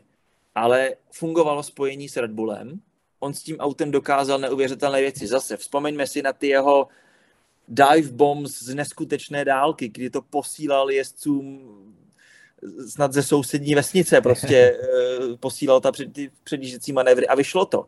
A to je přesně on. On měl vždycky rád auto, které zastavil, v podstatě zastavil z neskutečné dálky, na pětníku ho otočil, orotoval a odjel. Kdežto Renault tohle nabídnout neuměl. McLaren taky úplně mu tenhle jezdecký styl nechutnal a bylo to auto, které potřebovalo mnohem preciznější stopu při průjezdech a nerotovalo tak dobře. Zkrátka Ricciardo se s tím nedokázal zžít. Jasně, jedna Monza ve finále Jaro nedělá, ale tam Ricciardo dokázal, že na to stále má. A teď i Ricciardo. Možná trošku podobně jako Mick Schumacher potřebuje ten rok bokem, a to, že bude rezervním pilotem Red Bullu a to, že absolvuje třeba i nějakou simulátorovou práci a to, že bude případně možno moci zaskočit kdyby cokoliv, tak pro něj není vůbec špatně. Ricciardo by se měl objevovat eh, hlavně na těch amerických, uh, amerických víkendech, protože tam bez zesporu on je marketingovým tahákem a tam se navzájem zkrátka Amerika a Ricciardo jednoznačně milují, plus samozřejmě v Austrálii a jsem zvědavý po tom roce, jak, jak ten Ricciardo ožije. Věřím tomu, že ano a věřím tomu, že stále bude lukrativní nabídkou nebo lukrativní možností pro nevím který, ale nějaký tým Formule 1. Držím mu palce, ale držím palce aj Piastrimu e, s Norrisom. Bude to najmladšia jazdecká dvojica budúceho roka. To ešte pri tom rezervným jazdcom McLarenu sa stal Alex Palu, ďalší pomer, akože mladík, hej, takže ďalšia veľmi zaujímavá postava. Poďme ďalej. Štvrté miesto Alpine, 173 bodov o jedno miesto vyššie ako v Lani. Zvládli ten boj s McLarenom naozaj najmä vďaka, vďaka celkom dobrému finišu, ale na tretí Mercedes stratili až 342, 342 bodov, čo je, som si povedal, že je dosť veľa vzhľadom na to, že je to továrenský tým Renaultu a tá strata je naozaj, naozaj obrovská. Teraz v, tejto sezóne, teda v minulej bez víťazstva, aj bez pódia. Ak si porovnáme pilotov, tak Esteban Ocon versus Fernando Alonso. Pozícia 8-9, body 92-81 v prospech Okona, pozícia v cieli 13-9 v prospech Okona, priemerná pozícia v cieli 8, teda Okon 8, Alonso 9, kvalifikácia 9-13 v prospech Alonza a priemerná pozícia na štartovom rošte Okon 12, Alonso 9. A najmä na konci sezóny to medzi týmito dvomi pilotmi začalo trošku tak vrieť a aj po Alonzovom odchode nie do motorhomu Astonu Martin, ale do týmu Aston Martin okom povedal, že musel robiť 98% všetkej tej práce v týme. Takže asi to tam až neklapalo tak úplne super. No neklapalo a není se čemu divit. Už jsme zmiňovali Alonza a e, v podstatě jak to s náladou okolo něj vypadá, když se nedaří. A naproti tomu Okon, který neustále miloučký, usměvavý, ale eh, dovede vám dát pořádnou herdu do žeber. a na trati si řadu věcí vůbec nenechá líbit a opravdu hmm. jde až přes čáru, takže mezi těmi dvěma to nemohlo dopadnout jinak, než, než jiskřením kolikrát opravdu velmi zbytečným. Takže Alpin, ano, čtvrté místo je úspěch, na třetí Mercedes, kdo ví, jestli by Alpin vůbec měl, takže ve finále čtvrté místo je pravděpodobně stejně realisticky to nejlepší, co Alpin z té sezóny mohl vytěžit, ale ta ztráta neměla být tak velká, protože to auto nebylo vlastně vůbec špatné. Uh, jestli si dobře vzpomínám, když jsem, když jsem sledoval v Abu Dhabi uh, projevy jednotlivých monopostů na, na zadní rovince před tou rychlou zatáčkou číslo 9 z pohledu toho porpoisingu, poskakování, tak uh, Alpin měl v tomhle směru velmi dobré auto. A opravdu jezdci s ním dokázali skvělé věci. Jenomže příliš mnoho motorů schořelo, nebo možná vodních čerpadel se rozpadlo, příliš často ti jezdci byli i ve vzájemných kontaktech a těch postrácených bodů. Ano, letos to ve finále nemělo efekt, před McLarenem se podařilo tu pozici uhájit, ale je to obrovský varovný prst a bylo tím pádem jasné, že není možné pokračovat s touto dvojicí. Jak to bude mezi Okonem a Gaslym, to je velká otázka, protože oba dva francouzi svého času strávili i v dětství spoustu času spolu, chodili spolu na motokáry a tak dále a tak dále, ale postupně se to mezi nimi rozjiskřilo a oni nemají úplně nejlepší vztah, třeba se podaří zakopat válečnou sekeru, nebo ona teď asi nebude nějak, eh, řeknu, exponovaně vytažená, ale může tam být někde těsně pod povrchem a pár takových incidentů a kdo ví, jak to mezi klukama bude vypadat. Takže já se strašně těším na Piera Gaslyho Alpinu, myslím si, že tam teď má potenciál ožít, konec konců taky domácí prostředí a potom vyvanulém vztahu s Red Bullem eh, je to osvěžení i pro něj samotného. A, a my víme, jak on umí jezdit, takže se velmi těším. Tady opravdu Alpin znovu má na to být, být hodně vysoko.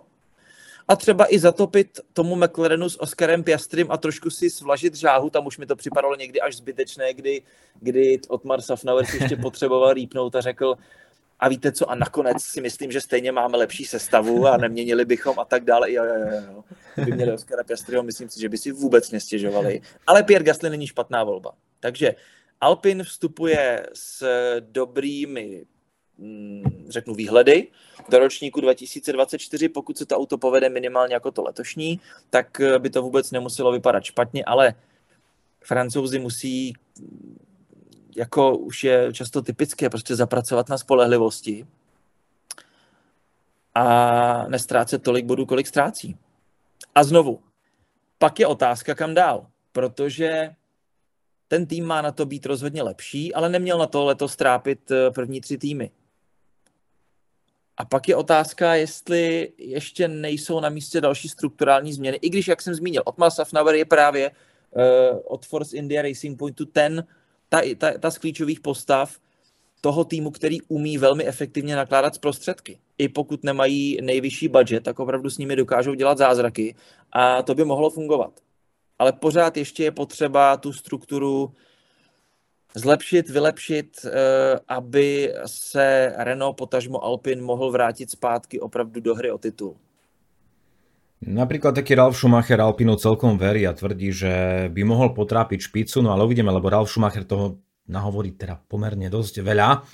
A ešte som chcel doplniť eh, také tri zaujímavé veci k Alonsovi, že on vlastne prekonal tri rekordy Kimiho Räikkönena, počas tejto sezóny.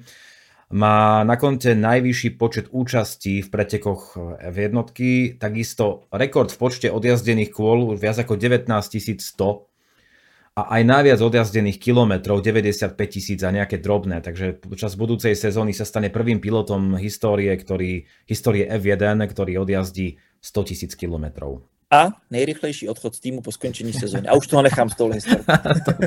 Áno, ne, ale a... to si, jestli jste to neviděli, tak to si, to si pustíte, přátelé, protože to je... To je, to je topka jednoducho, to je... Ja som neveril vlastným očiam v tej chvíli, keď som toto videl, ale potom som si vravil, ale to je Alonso, veď jasné, prečo, by, prečo, prečo? To muselo být ostentativní. Tam to nemohlo dopadnout jinak. A to si najděte na internetech, sociálních sítích. Alonso odchod eh, od Alpinu. To je takový Stojí to za to. Stojí to za to. Dobre, poďme k prvej trojke, pretože tu sa nám trošku premiešali takisto karty v porovnaní s minulými sezónami. Mercedes je až tretí, 515 bodov, najhorší výsledok od roku 2012, vtedy to bolo 5. miesto a bola to posledná sezóna dvojice Nico Rosberg, Michal Schumacher. Koniec série 8 pohárov konštruktérov. Je to neuveriteľné, že sa niekomu niečo také podarí v dnešnej F1. No, tu asi nie je veľmi o čom, pretože na vine bol najmä zlý koncept e, monopostu, tam, bolo, tam boli veľké problémy s poskakovaním, pamätám si, ako sa piloti stiažovali na bolesti chrbta, monopost sa vyznačoval veľkým odporom e, vzduchu, hej, že s tým mali stále problém a spočiatku tam sa, sa e, tým stiažovala aj na pomerne akože, nižší výkon, potom sa s tým niečo podarilo zrejme spraviť, a, najmä od Austinu, keď, kde, kde vlastne predstavili no, nové aerodynamické vylepšenia, tak sa ten výkon určite, určite zlepšil. Pomohla im ale určite aj direktíva od FIA, od veľkej ceny Belgická, tá mierna úprava pravidiel, ktorá sa napokon prejavila. No a pozrime sa na to, ako to vyzeralo pri porovnaní pilotov George Russell, pozícia na konci roka štvrtý, o 11 priečok mimochodom lepšie ako predtým vo Williamse, ale to je pochopiteľné. Hamilton 6. Uh, body 275 versus 240 v prospech Georgia Russella, víťazstva 1-0, samozrejme George Russell vyhral v Brazílii, Hamilton ukončil sériu 15 sezón s aspoň jedným víťazstvom, neuveriteľná séria, ktorú uh, ťahal s Michalom Schumacherom. Pódia 8-9 v prospech Hamiltona, pozícia v cieli 12-10 v prospech Georgia Russella, priemerná pozícia v cieli. Russell 4, Hamilton 5, Kvalifikácia 10-12 v prospech Hamiltona. Pole position George Russell mal jednu, Lewis Hamilton žiadnu, opäť prvýkrát po 15 sezónach, čo je vlastne takisto rekord, ale v tomto prípade ho Lewis Hamilton drží sám, nie s, Michal, nie s Michalom Schumacherom. Priemerná pozícia v kvalifi- e, teda na, na štartovom rošte Russell 6, Hamilton tesne 7. Čo sa dá povedať o Mercedese? Hovorili sme o ňom počas celej sezóny a myslím si, že už asi všetci fanúšikovia Mercedesu dúfajú, že sa sezóna 2023 začne čím skôr. A já si nemyslím, že fanoušci Mercedesu mají nějaký důvod, řeknu, k panice nebo k, k obavě o dlouhodobější problémy, protože Mercedes zmíním jednu klíčovou větu. Neodepisujme Mercedes. Říkalo se to na začátku sezóny, pak eh, opravdu ta sezóna začala velmi špatně a, a s Mercedesem se to táhlo, takže eh, samozřejmě se začalo říkat kde co.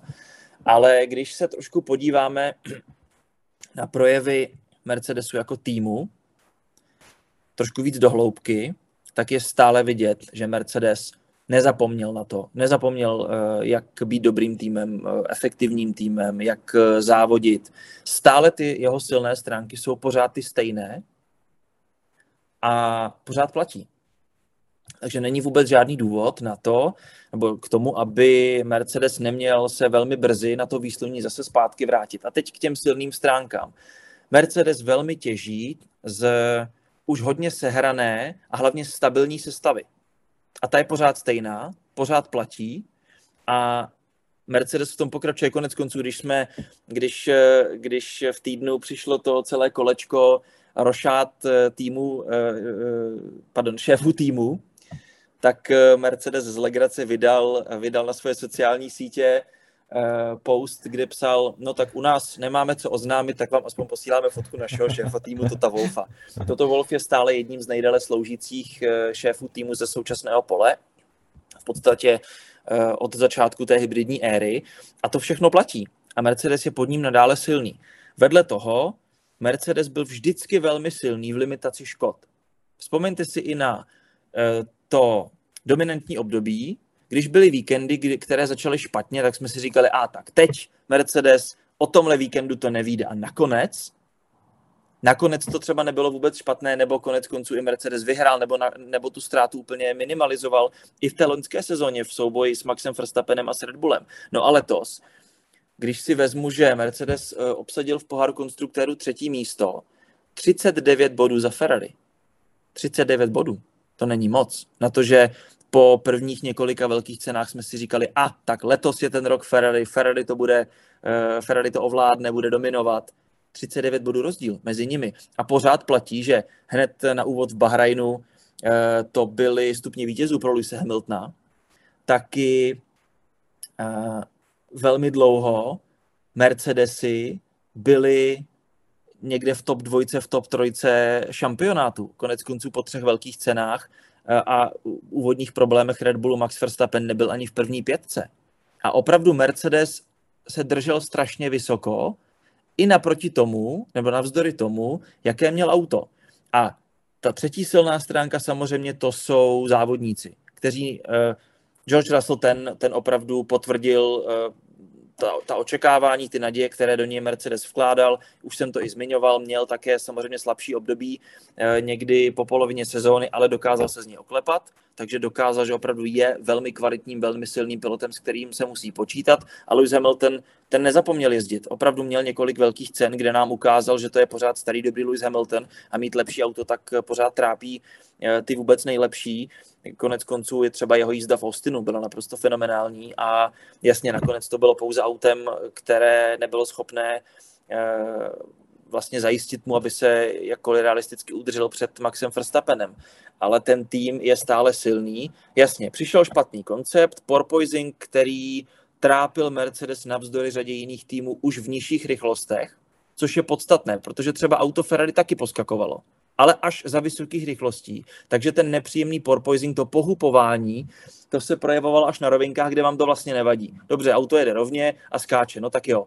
Ale eh, v zatáčkách, kde potřebujete mít opravdu to obtékání okolo auta čisté a auto stabilní, tak když vám dělá tohleto, tak to auto prostě stabilní být nemůže a vy nemůžete je dostatečně rychle. Řešením bylo to auto zvednout víc do vzduchu, ale tím zase uh, zaprodáváte přítlak, takže auto, to auto zase nejde tak rychle. A Mercedes prvních několik závodů strávil tím, že vůbec řešil tenhle bolehlav, než se dospělo k prvním pořádným vylepšením ve Španělsku, kde závodníci poprvé za celý rok řekli, hele, to auto se opravdu poprvé chová jako závodní auto. Když uděláme změny v nastavení, tak dělají plus minus to, co bychom čekali, že dělají. Takže teprve tam Mercedes mohl vůbec začít zkoumat, jestli ten jeho koncept k něčemu je nebo není. A on byl tak nějak, řeknu, nemastný, neslaný, takže vlastně měl potenciál v případných, eh, v případných vylepšeních, v případném ladění nastavení a tak dále a tak dále. Pořád tak nějak bylo, se myslelo, že ten koncept by eh, ještě ovoce přinést mohl. Ale ve finále se dospělo k tomu, no jo, ale on ten potenciál se vyčerpal strašně rychle a dál nevede. A jenom abych úplně v rychlosti okomentoval ten samotný koncept, mně se vlastně třeba líbily ty bočnice, to bylo hodně agresivní, řešení, hodně, hodně kreativní interpretace, interpretace pravidel. A proč nemít bočnice? No to je jasné. Když jste aerodynamikem uh, monopostu Formule 1, když jste člověkem, který se stará o aerodynamiku, tak byste nejradši byli, kdyby to auto nemělo žádná kola a žádné bočnice. Aby to v podstatě byla jenom vlastně kapka, která letí vzduchem. Což samozřejmě nejde to auto musí být nějak spojené se zemí, musí nějak jezdit a musí nějak chladit, takže potřebuje bočnice, kde jsou schované chladiče. Jenže Mercedes, když se podíváte pak na to auto třeba ze zadu, tak on prostě roztrkal ty chladiče víc, víc nahoru a do, do nějaké linky. Takže jasně, zbavil se v drtivé míře bočnic, které vlastně jsou překážkou pro vzduch, takže způsobují odpor. Jenomže stejně ten vzduch musí někudy dovnitř a musí někudy skrz ty chladiče, takže stejně nějaký odpor vygeneruje a ve finále Mercedes dospěl k tomu, že jeho koncept, který byl postaven s cílem uh, snížit odpor, měl docela velký odpor. Takže ta auta třeba v Abu Dhabi prostě na rovinkách nejezdila vůbec rychle, to auto poskakovalo, takže nakonec Mercedes se rozhodl, hele, už jsme ten koncept vyčerpali, nápad zajímavý, ale nefunguje, možná podobně jako svého času DAS a tak dále. A pojďme to zkusit nějakou jinou cestou. Jsem hodně zvědavý, která cesta to bude, jestli to bude něco podobného Ferrari nebo podobného Red Bullu, nebo ještě znova Mercedes překvapí zase něčím jiným. A tam jenom poslední douška, byl jsem mile překvapen tím, bál jsem se strašně moc před letošní sezónou, že s tím, jak jsou pravidla napsaná, tak jedno bude jako druhé.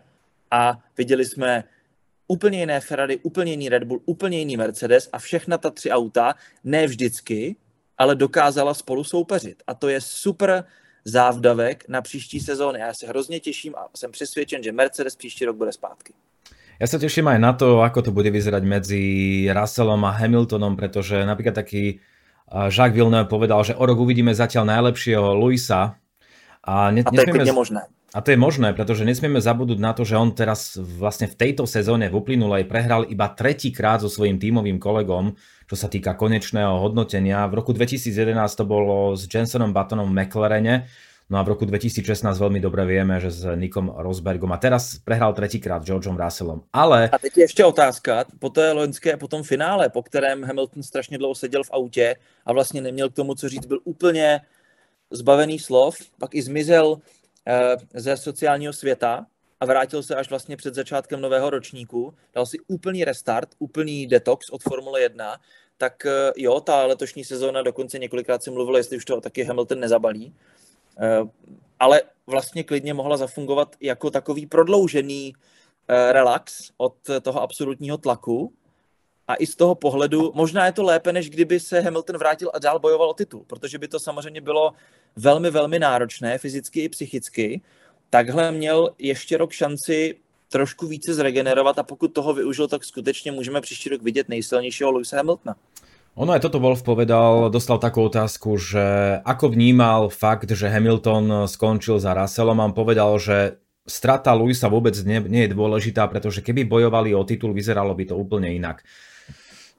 Celkom veľavravné vyjadrenie si myslím od, od Tota Wolfa. Souhlas a ten rozdíl mezi nimi ve finále nebyl až tak drasticky velký a když si do toho promítneme některá odstoupení a tak dále, tak uh, mohla ta sezóna úplně, znovu řeknu to, co jsem řekl před nějakým časem o té o Formuli 3, kdybychom tu sezonu restartovali a nechali jít úplně tu samou se stejnou technikou projet ještě jednou, klidně se mohlo stát, že to skončí opačně.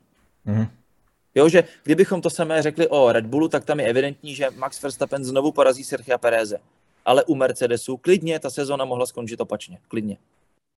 Určite áno, ja som veľmi zvedavý na Mercedes, ale samozrejme aj na ostatné týmy, napríklad aj na druhé Ferrari, ktoré nazbieralo 554 bodov a je to vlastne najlepší výsledok od roku 2019 pre tento tým. No v Bahrajne som si myslel, že to bude pre Ferrari úplne iná sezóna, ako nakoniec teda bola. No možno nie úplne, ale že bude možno o jedno miesto vyššie. Bolo to prvé, ale pre fanúšikov Ferrari žiaľ aj posledné double tohto týmu. Vyzeralo to perfektne naozaj na začiatku, ale potom sa to pomaly, ale isto začalo eh, kaziť. Kopili sa chyby, Možno, že aj nejaký horší vývoj u Ferrari zohral nejakú úlohu. Uh, Matia Binotto svojho času priznal, že uh, tam už bol nedostatok peňazí a potom sa to všetko začalo mlieť, začalo sa hovoriť o tom, že by mal Binotto skončiť, že by mal odísť, začali sa všetky tie uh, rôzne nechcené hry, ktoré v podstate iba odvádzajú pozornosť aj pilotov, aj, aj celého týmu od toho, čo by mali vlastne, vlastne robiť, bojovať o čo najlepšie výsledky. Charles Leclerc versus Carlos Sainz. Vieme, že Leclerc skončil napokon druhý, je to jeho najlepší výsledok ve jednotke. Sainz 5.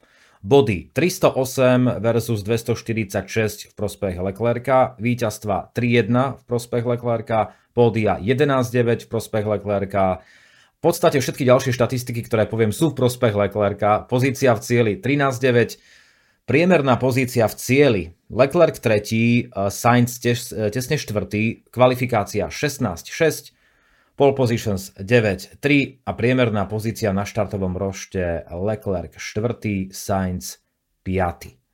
No a teraz eh, nastáva zaujímavá vec s príchodom Frederika Vassera, pretože Ferrari v podstate nemalo úplne jasne stanovenú jednotku a dvojku, tímovú jednotku a tímovú dvojku e, pod Matiom Binotom, lenže vieme veľmi dobre, že Vasser a Leclerc majú k sebe veľmi, veľmi blízko a z viacerých zdrojov vyplynulo to, že jednoducho Carlos Sainz sa trošku začína obávať o to, že či bude mať v týme rovnakú pozíciu ako Leclerc.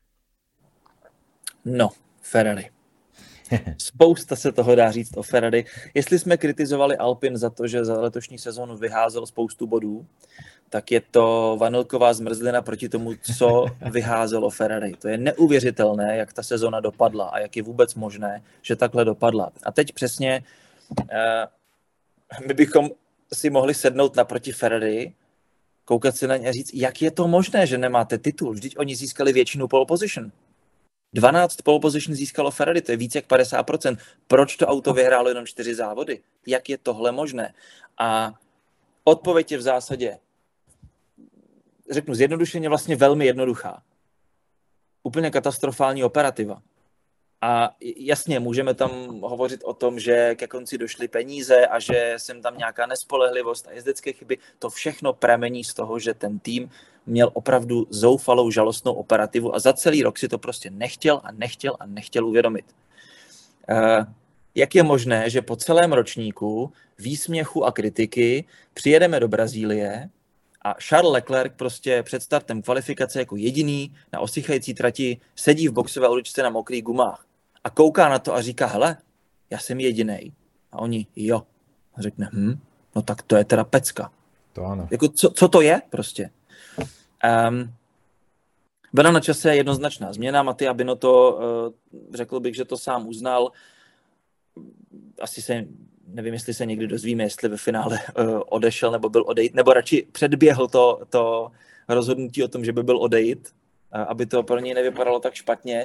Ak, ak teda môžem, môžem k tomu len, len krátkosti. Určite ku mne sa dostala taká informácia, že vlastne k dohode medzi Ferrari a Binotom o tom, ako sa to skončí, došlo až na nejakom treťom stretnutí. Hmm. Ferrari vraj uh, chcelo ako keby zmierlivejší, uh, zmierlivejšiu komunikáciu tej celej veci. Oni vraj chceli to, že, že po, po vzájomnej dohode jednoducho, že Binoto odišiel, alebo že odíde, ale Binoto s tým nesúhlasil a Binoto chcel odísť tak, že on jednoducho rezignuje. Neviem, čo je na tom pravdy, je to informácia nejaká zo zákulisia. Podstatné je, že Matia Binotto neměl úplně stoprocentní podporu celého vedení Ferrari. Tam ještě ve vedení Ferrari je taky několik táborů. Zatímco Fred Vasser, který přijde, tak eh, ten má podporu už teď o mnoho lepší. Minimálně důvěru. A hlavně je to od Žána Tota, první šéf Ferrari, který přichází zvenku. A to je taky strašně podstatná věc. Ještě Stefano Domenicali, který působil v té éře Žána Tota, Rose Brona, Michála Schumachera. Eh, a byl konec konců eh, u toho posledního titulu Ferrari s Kimem Raikkonenem v roce 2007, ale pak to všechno šlo zevnitř. A trošku to vždycky působilo jako tak koho tam dáme, tak třeba tebe. Je to, určitě je to, je to teď eh, zjednodušování a je to nefér to takhle říct, ale třeba v případě Maty Binota, on byl opravdu velmi, řeknu, zasloužilým eh, členem týmu Ferrari po dekády a odvedl tam spoustu dobré práce v technické oblasti. Ale jemu vůbec neseděla role t- eh, týmového šéfa. On by byl mnohem lepším technickým ředitelem. Hmm. A já si opravdu nepamatuju od něj situaci, kdyby přišel a bylo vidět, že bouchl do stolu a řekl, tak chlapi, takhle ne, bude to takhle a takhle. Protože jsme Ferrari a musíme prostě s tímhle něco dělat.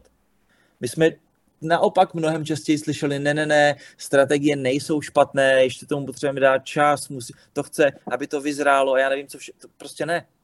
Takhle to nemůže fungovat a věřím, že Fred Vasser bude to nové koště, které dobře mete, že se začne kácet les a budou lítat třísky, protože on to dokáže. A má opravdu eh, dobré zkušenosti i z minulosti, uh, už i s různými, s různými vazbami na Ferrari z, ze svých dřívějších působení. Konec konců byl taky šéfem u ART Grand Prix strůjcem úspěchu třeba Luise Hamiltona, Nika Rosberga. Taky uh, dovedl do Formule 1 Charlesa Leclerca, jak už bylo zmíněno. A je tím schopným a když je potřeba, tak tvrdým šéfem. Jsem hodně zvědavý, jak uh, se popasuje s touhle novou rolí, která definitivně pro něj je velkým pokrokem, čili také, řeknu, velkým nárůstem zodpovědnosti a tlaku, ale věřím, že Fred Vasser je ten, ta nátura, která na tohle má. Protože rozhodně to nejsou piloti, kteří stáli letos Ferrari titul. I když pomineme to, že Charles Leclerc nakupil nějaké chyby, eh, kdyby opravdu ten tým byl procesně veden mnohem lépe, tak Leclerc bojoval až do samotného závěru o mistrovský titul, i když tam bych třeba měl otazníky, jestli by Leclerc byl schopen ustát ten celosezónní tlak a nakonec by neprohrál vůči Maxi Verstappenovi. Mám tam otazníčky, nechci to zodpovídat, protože se to vlastně nikdy nedozvíme, jak by tato sezona dopadla. V příštích se to třeba a snad už opravdu dozvíme. A Charles Leclerc on svého času i v juniorských šampionátech říkal, hele, já vlastně tlak necítím, na mě to nijak nepůsobí. Dobře, Dobře, letošní Francie asi mluví trošku o něčem jiném, ale pokud je to tak, chceme to vidět. Opravdu jako fanoušci Formule 1 to chceme vidět, protože to bude, to bude senzační bitva o mistrovský titul. A pokud i Mercedes uh, znovu povstane ze svého aktuálního popela, tak uh, mít opravdu tvrdou bitvu o titul mezi Maxem Verstappenem, Charlesem Leclercem, Georgem Russellem, Lewisem Hamiltonem, bring it on. To, bude, to bude naprostá pecka. Jednoznačně. Ale Ferrari opravdu potřebuje uh, nějakou změnu fungování, která musí přijít zvenku a taky přichází. A jsem zvědavý s Fredem Vasérem, jak to celé bude šlapat a jestli je možné, aby ta operativa se zlepšila už do příštího roku. Protože kdyby bylo špatné auto a tým přivedl nový technický tým, tak to ještě chvíli potrvá. Ale s operativou je možné začít něco dělat okamžitě. Je pravda, že eh, Fred Vasser vlastně opustí Alfa Romeo až na konci ledna a teprve v únoru začne mít nějaký reálný dopad na Ferrari a to už je doba představování nových aut a to už je doba předsezonních testů, které pozor, budou mít jenom tři dny. Mm-hmm. Takže je to strašně, strašně velký časový pres, ale minimálně v průběhu sezóny bychom měli začít vidět méně podobných situací, jako to, že uh, jezdec musí spochybňovat uh, strategické rozhodnutí týmu a divit se, proč je vůbec na takových pneumatikách a a tak dále a tak dále. To by mělo za příští rok jednoznačně vymizet. Máme-li věřit tomu, že opravdu někdy začne platit věta, ano, tohle je rok Ferrari. tak ten rok už bol pomerne naozaj, naozaj dávno, ale tak mohol by už nejaký taký príznek, máme trochu zmenu. No a máme tu výťazov sezóny 2022, jednoznačne Red Bull 759 bodov, Piatý pohár konštruktérov pre túto stajňu, najviac bodov v histórii, samozrejme mali sme aj viac pretekov a aj šprinty, takže aj toto tie body trochu nafúklo. 17 víťazstiev, ale začiatok bol veľmi zlý, ako sme spomínali pri eh, Ferrari, tak v Bahrajne to bolo perfektné, ale s Red Bullom to vôbec nevyzeralo tak dobre. No ale napokon to pre fanúšikov tohto týmu dopadlo veľmi dobre. Verstappen získal najviac bodov v histórii, 454, čo je o 41 viac ako Hamilton, eh, ktorý držal rekord v súvislosti so sezónou 2019. A mňa zaujala táto štatistika, že Max eh, vlastne zmazal najvyššiu stratu na súpera v boji o titul. Na Leclerca strácal 46 bodov a dokázal to, dokázal to zmazať. Nie, že zmazať, ale on pri ňom bodovo preletel ako, ako, ako nadzvukové nejaké lietadlo alebo niečo také. Verstappen najviac víťazstiev v sezóne po štarte mimo pole position v histórii Formuly 1 v jednej sezóne 9. Čo, je, čo tiež hovorí e, za všetko. A keď sme spomínali, že Leclerc mal 9 pole position a tých víťazstiev bolo naozaj, naozaj v porovnaní s Maxom veľmi, veľmi málo. Ak si porovnáme ešte pilotov Max Verstappen, Sergio Perez, tak všetky štatistiky v prospech Maxa jednoznačne Max samozrejme šampión, Sergio Perez tretí, body 454 versus 305 v prospech Verstappena, víťazstva 15-2, pódia 17-11, pozícia v cieli 17-5, priemerná pozícia v cieli Max Verstappen tretí, Sergio Perez štvrtý, kvalifikácia 17-5, pole positions 7-1 a priemerná pozícia na štartovom rošte Verstappen tretí, Sergio Perez 5. Uh, toto sú naozaj len akože holé, holé fakty, čísla, ale tie sa v podstate veľmi podobajú na to, čo sme reálne videli počas sezóny. Nakonec to byla sezona naprosto jednoznačná, i když samozřejmě ten úvod byl s otazníkem a vlastně odkryl to možná za mě jedno potenciální nebezpečí, které Red Bull uvnitř sebe stále má, k tomu se asi postupně dostaneme. Eh, Red Bull celkem podcenil v předsezónních testech to, co si všechny ostatní týmy vyzkoušeli. Eh, do Formule 1 přišlo nové palivo a směrem do budoucnosti se F1, F1 snaží v tomhle být více jako bio, eh, což je fajn. A přišlo nové palivo, které má 10% složku vlastně eh, paliva založeného na alkoholové bázi. Takže se vlastně úplně jinak chová, když máte prázdnou nádrž, nebo skoro prázdnou nádrž, protože samozřejmě alkohol se rychle odpařuje. A Red Bull na to zkrátka nebyl připravený a v závěru velké ceny Bahrajnu mu zdechla obě auta. Takhle to bylo jednoduché. Oni prostě, kdyby tuhle jednu věc vyladili v testech, tak eh, byli dominantní možná už od začátku sezóny. Pak ještě chvilku trvalo, než tedy Red Bull skutečně tomu celému problému přišel na kloup. Jakmile se tak stalo, tak eh, pak už neměl žádné výraznější potíže, naopak u Ferrari se začali kupit. A Max Verstappen prokázal, jak obrovským způsobem vy, vyzrál nejen za ty poslední sezóny ve Formuli 1, ale také hlavně za té sezóny souboje s Lewisem Hamiltonem, protože ono je to, ono se to snadno řekne, ale je to velmi těžko představitelné a ne každý závodník, který klidně může být rychlý a klidně vás může porazit eh, o jednom víkendu, o v jedné kvalifikaci, v jednom závodě nebo v několika, tak ustát ten enormní tlak celou sezonu nedokáže každý. A Max Verstappen dokázal, že na to má a měl jednoho z nejtěžších soupeřů ve Formule 1 vůbec. A proto ta sezona loňská 2021 byla z pohledu boje o titul opravdu jedna z nejnapínavějších, nejdramatičtějších a nejvyhrocenějších. A Max Verstappen to zvládl, přenesl si to do letošního ročníku a vůbec vlastně nenechal žádné soupeře se sebou diskutovat ve své podstatě. Bylo tam pár závodů, kde, kde spolu laškovali s Charlesem Leclerkem, ale Ferrari potom tak nějak utavilo sebe samo. O tom jsme se bavili, co Ferrari potřebuje do, do budoucnosti zlepšit.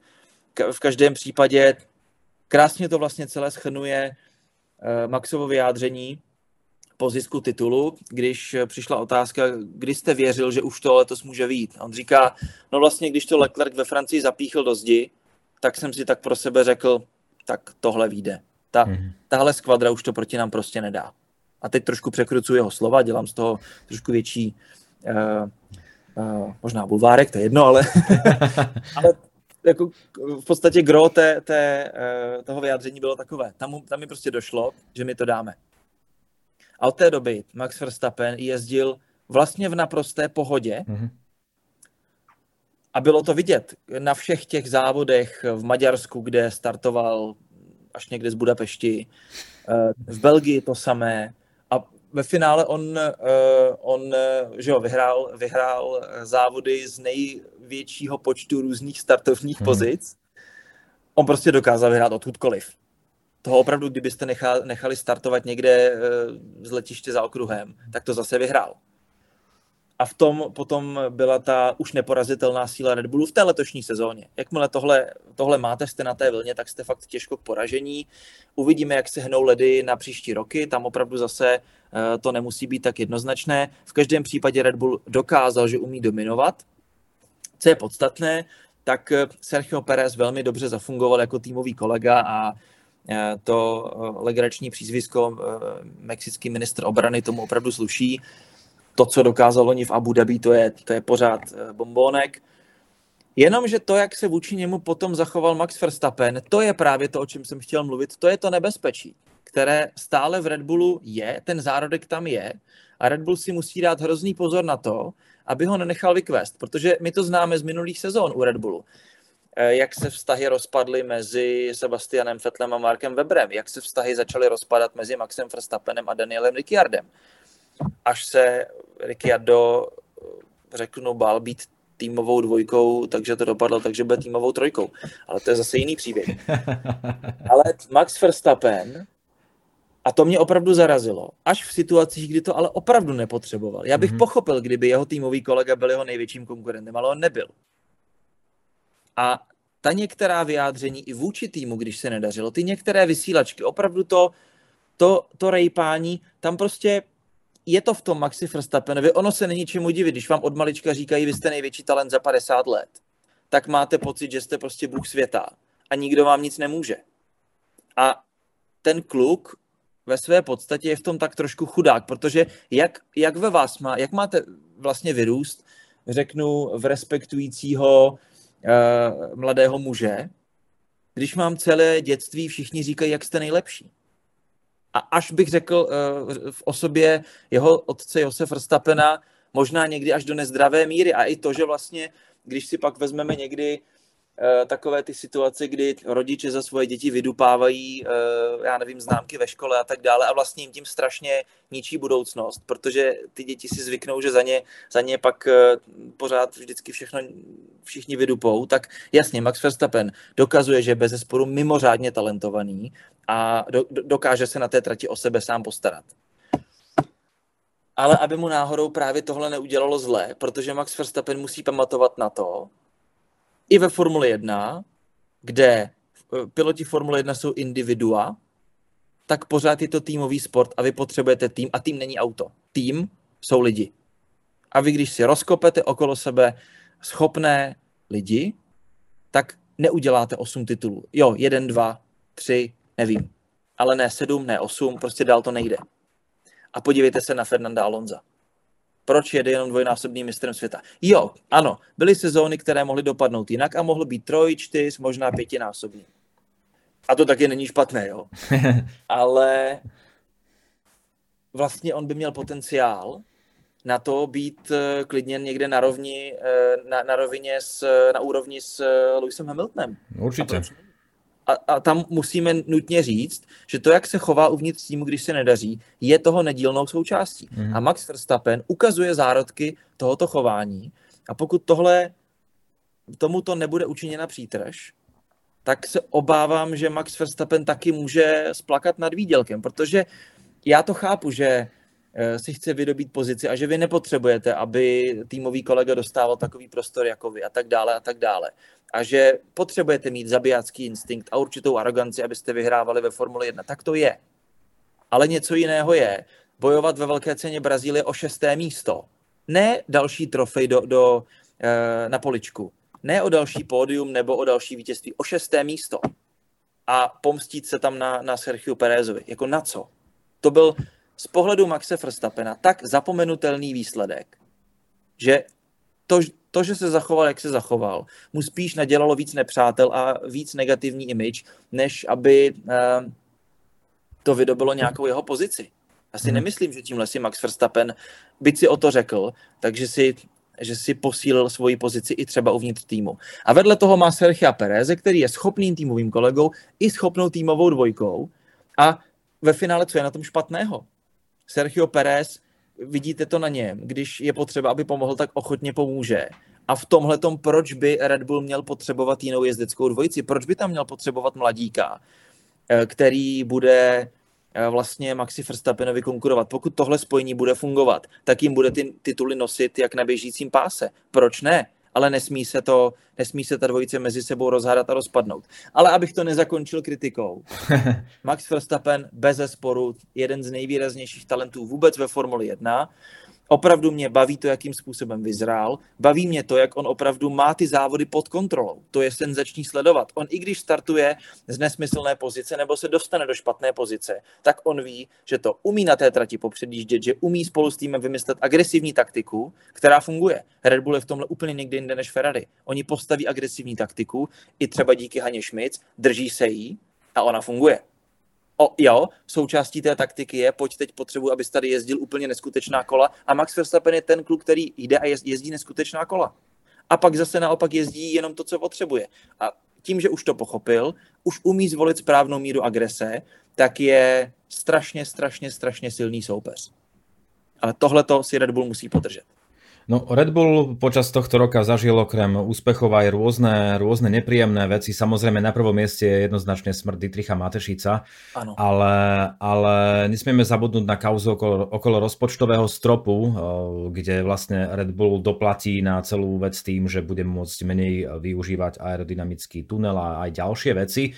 A mimochodom, eh, Sheila Ann Raová, ktorá bola ako generálna tajomníčka pre motorsport eh, v rámci FIA, opúšťa federáciu. Práve o nej sa hovorilo, že mohla byť tá, ktorá vyniesla e, na svetlo sveta tú správu o tom celom rozpočtovom strope, o tej, o tej kauze.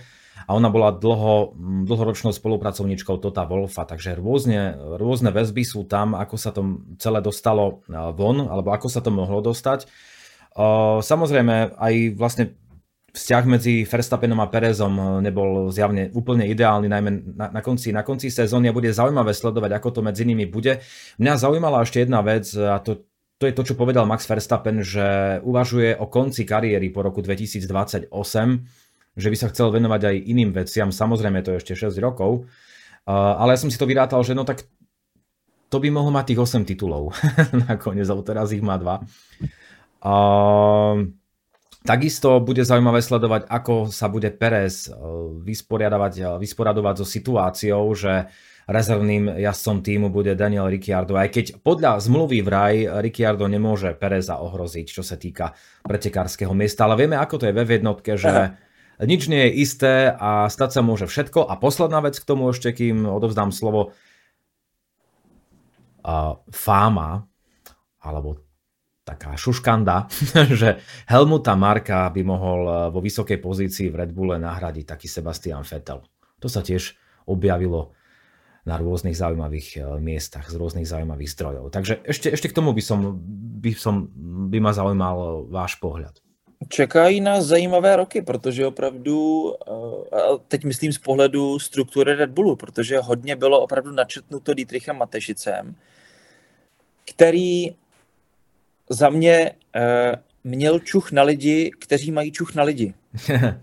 Takže to, že spolupracuje s Christian, nebo spolupracoval samozřejmě s Christianem Hornerem a Dietrichem Matešicem, a taky to, že Christian Horner eh, je vlastně nejdále sloužícím eh, aktivním šéfem týmu a ta stabilita zase je tam strašně důležitá v Red Bullu, tak, tak se hrálo své, ale hlavně oni opravdu, jak Horner, tak Matešic dokázali a tým přesvědčit k odvážným rozhodnutím, ať už to třeba bylo právě vzít do Ačkového týmu Red Bullu Sebastiana Fetla, potažmo pak Maxe Verstappena, nebo řadu jiných věcí.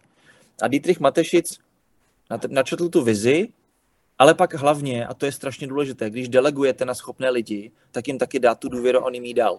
A oni mu doručili ty výsledky. Ne úplně všechno se kdy povedlo, hmm. eh, rozchod s Renaultem a tak dále, a tak dále, ale to asi nejde, aby, aby se v jakékoliv firmě neustále jenom všechno dařilo. V každém případě teď, kdy už strůjce té vize je vlastně pryč, samozřejmě ten Red Bull budou přebírat jiní lidé a i v podstatě jako celou, jako celou společnost, tak samozřejmě uh, může dojít k přeobsazení rolí, ke změnám uh, celé struktury a také samozřejmě k posunutí vizí někam jinam, i s tím, jak se obecně vyvíjí svět a tak dále. Takže pochopitelně ani, ani pozice, eh, pozice Helmuta Marka v tomto směru není, není neotřesitelná. Už jsme se třeba bavili i o postupném odpojování Alfa Tauri. A, takže ten vývoj může jít eh, různými směry. Každopádně, co je podstatné, tak Red Bull je nadále velmi, velmi silným týmem. A pokud si zachová to, co je pro něj klíčové a to, co je pro něj charakteristické, tak má na to opravdu trápit konkurenci ve Formuli 1 ještě hodně dlouho. Co se týče Daniela Ricciarda, tak jsem hodně zvědavý, tam bylo celkem vtipné to, jakým způsobem proběhlo celé to oznamování, protože eh, Helmut, Helmut Marko prostě přišel a propálil to do médií. Přestože snad podpis ještě nebyl na papíře. V případě už to bylo víceméně upečené, ale zajímavě na to reagoval právě Christian Horner, který jednak to trošku krotil a vlastně jako tak nějak naznačil, hele, on ten Helmut jako, no, tak, eh, tak nás tady všechny předběhl to se asi stane, ale bylo zajímavé, jak strašně rychle utnul vůbec jakékoliv otázky na téma jako uh, vlastně hloubku zainteresování Daniela Ricciardo do závodního týmu. A Horner to okamžitě zabil. Ne, ten bude dělat jenom marketingové akce. Oni si ho teď potřebují oddělit a vlastně nepustit si člověka, respektive závodníka, už jsme se o tom bavili, taky ten vztah mezi Verstappenem a Ricciardem nekončil úplně růžově při tom, při tom odchodu a byl taky důvodem toho odchodu Daniela Ricciarda. A teď není dobrá doba přijít a rozházet si to, co, to, co v tom týmu máme. Ale je to zajímavá věc z pohledu ohodnocení Sergia Pereze, protože jasně, Ricciardo bude dělat všechny takové ty legrace a marketing a Ameriku a tak dále, to jo, a tam, tam bude geniálním uh, geniálním uh, přírůstkem pro Red Bull.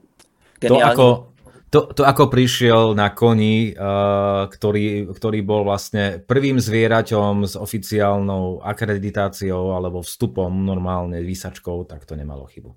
A to, a to bacha, to ještě za situace, kdy uh, my si ho pamatujeme z Red Bullu jako toho člověka, který má rád legraci a tak dále, ale bylo vidět u McLarenu, když se prostě nedařilo, on věděl, že na sobě má tlak, tak, tak eh, velmi správně v tom hodně polevil, aby právě nezesměšňoval uh, nebo eh, řekněme, ne, nedehonestoval tu svoji upřímnou snahu něco s tou svojí výkonností dělat, aby to nebylo brzo, eh, aby se na ně nesnesla kritika v tom směru, hele, ty akorát si ze všeho děláš legraci, ale ty výsledky už prostě nejsou. Bylo vidět, že už to bylo hodně výrazně střídnější.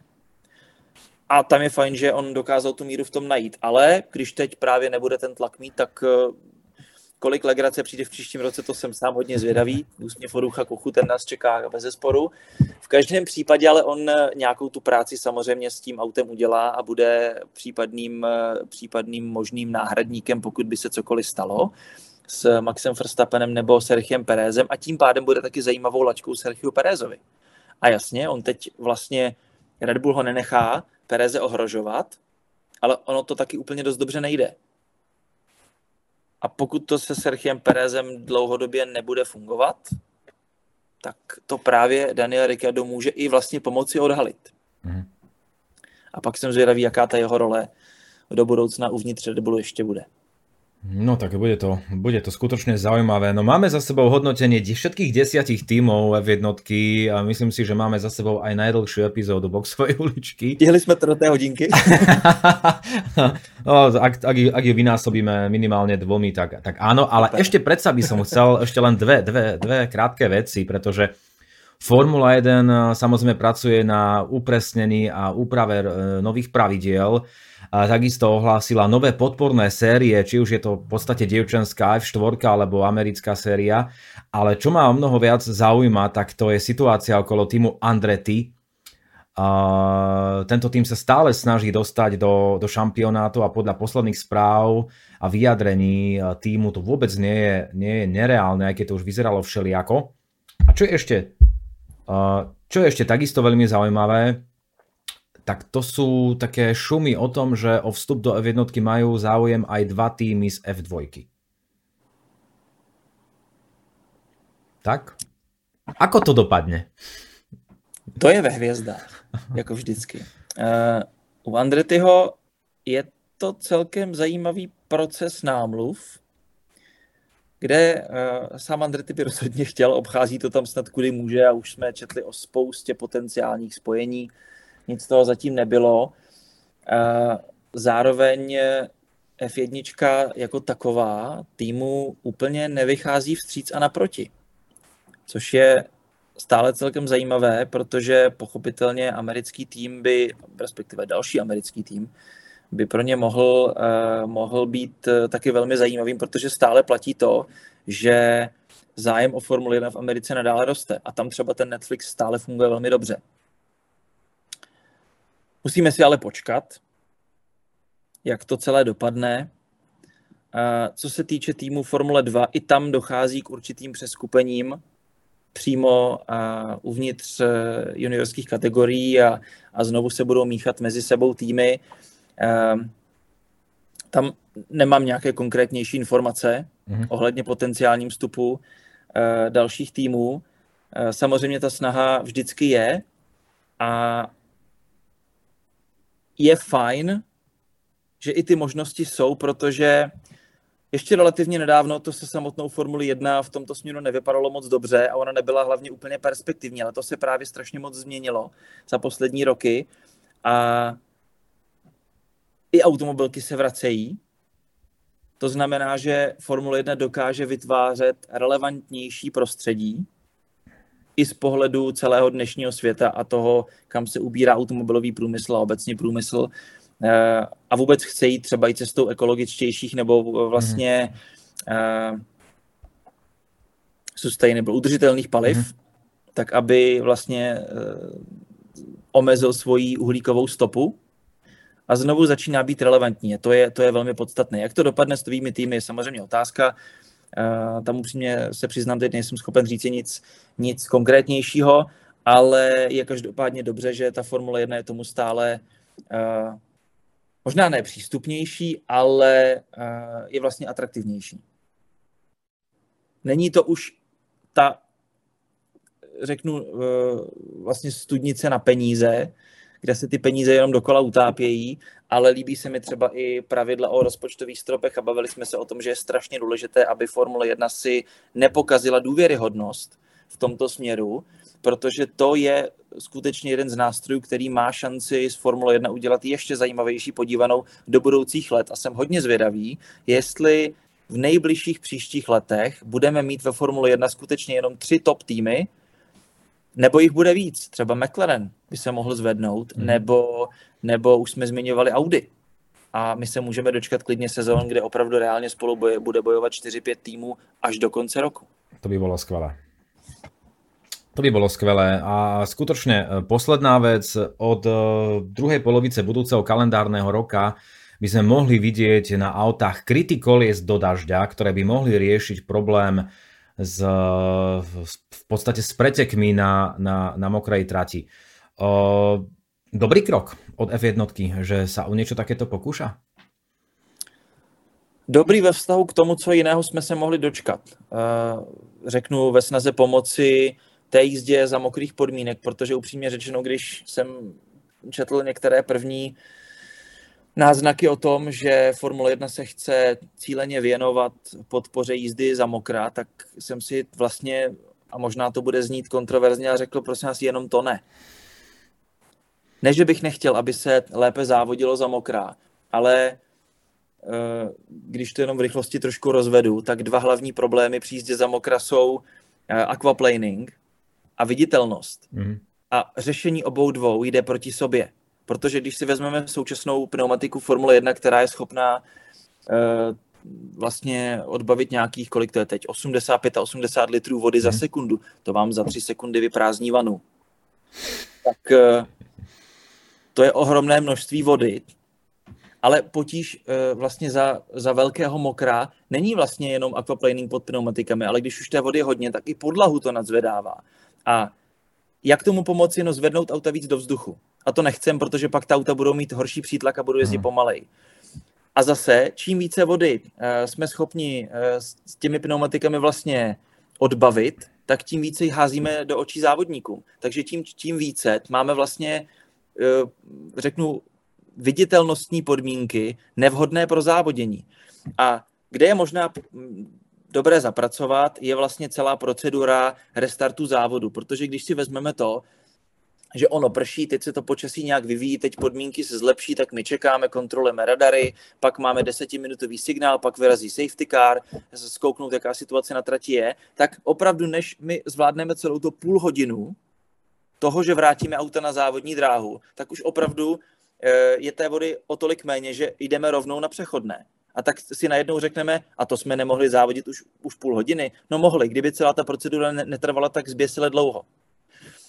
A critical, řeknu, asi se mnohým nebudou líbit a bude to zase působit kontroverze a negativní komentáře, ale budiš, je to vlastně slušný kompromis vůči těm věcem, které jsem jmenoval a může to vlastně nerozházet, eh, nerozházet eh, tu aerodynamiku a zároveň zlepšit viditelnost. Tak to by mohlo být dobré řešení pokud by to třeba, třeba byly kryty, které by byly implementovat, implementovatelné při zastávce v boxech, abychom je tam třeba nemuseli mít celou dobu. Mhm. Sám som zvedavý, ako to bude vyzerať. Veľmi sa teším už na sezónu 2023, aj keď ešte zo pár týždňov nás teda čaká. Hosťom pravdepodobne najdlhšej epizódy doteraz boxovej uličky bol komentátor Pavel Fábry. Pavel, ďakujem veľmi pekne za veľmi trefné postrehy k sezóne 2022 aj k tomu, čo nás čaká v nasledujúcich mesiacoch. Taky moc děkuju, znovu jsem si rád popovídal a bylo to milé pozvání. Děkuju moc a zase se budu těšit někdy příště. Priatelia, aj vám, teda aj Pavlovi e, želám a želáme teda krásne sviatky, oddychnite si a ja verím, že sa ešte do Vianoc e, počujeme a vidíme. Aj túto epizódu samozrejme nájdete na YouTube a v jednotlivých podcastových platformách, či už v rámci športových podcastov Denníka N alebo na samostatnom kanáli Boxovej uličky. Majte sa pekne, lúči sa s vami Laco Urban. Ahojte.